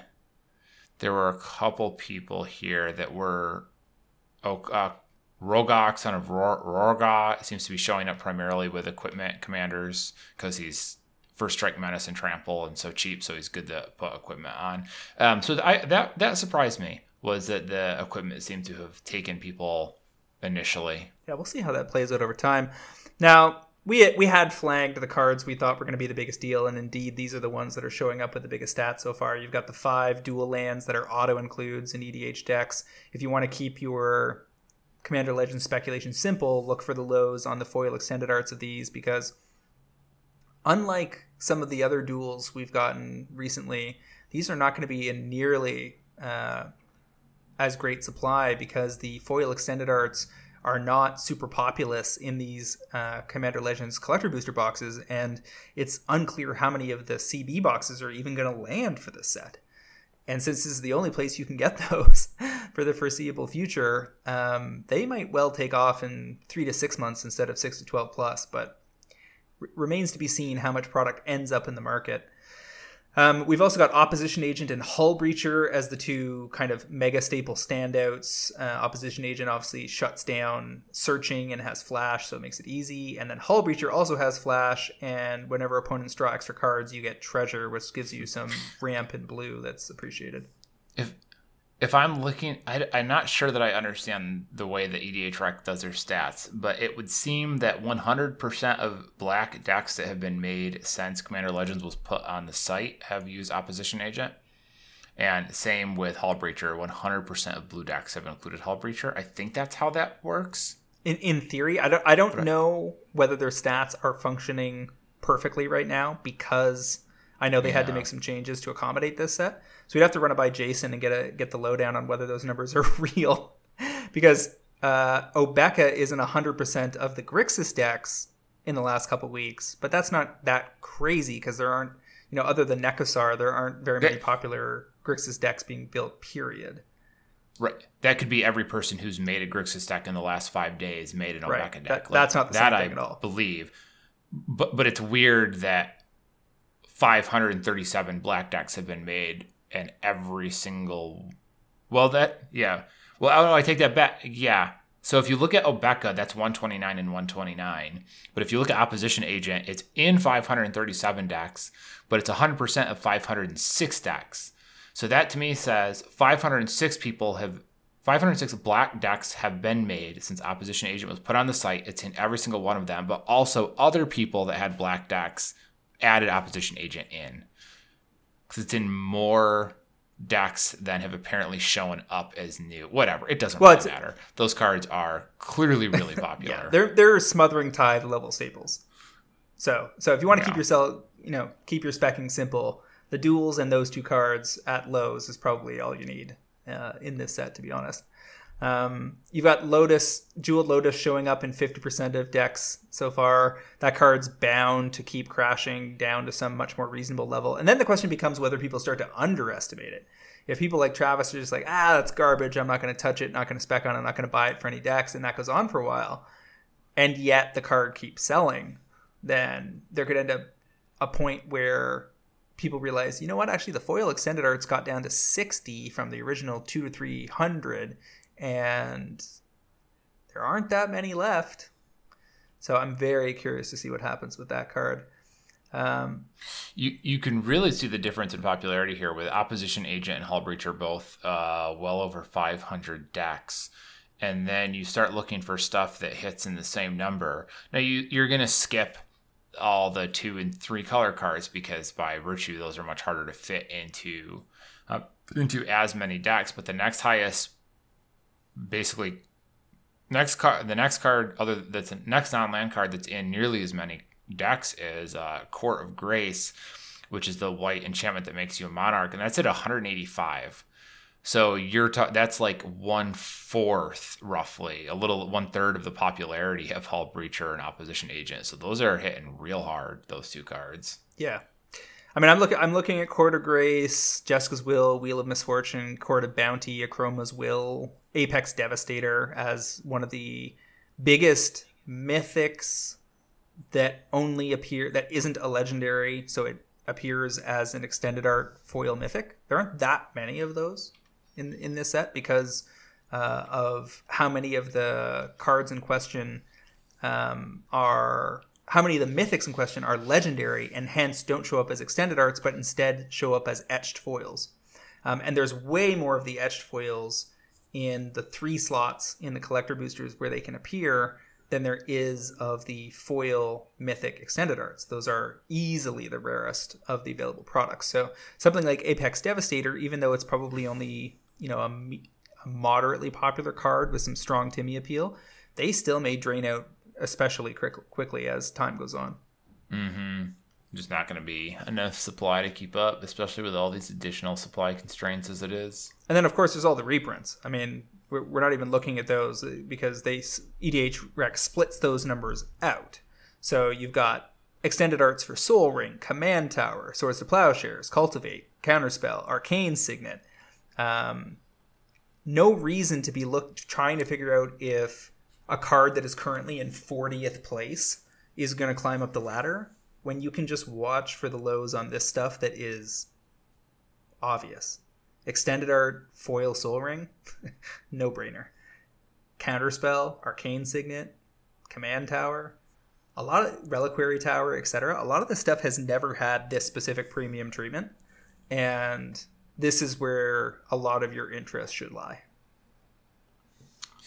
Um, so I the TCG player has some interesting data. First of all, this is the first foil thought vessel we're getting, right? Yeah, this is in the set. So you were getting foil thought vessels. So I bet that's going to be popular.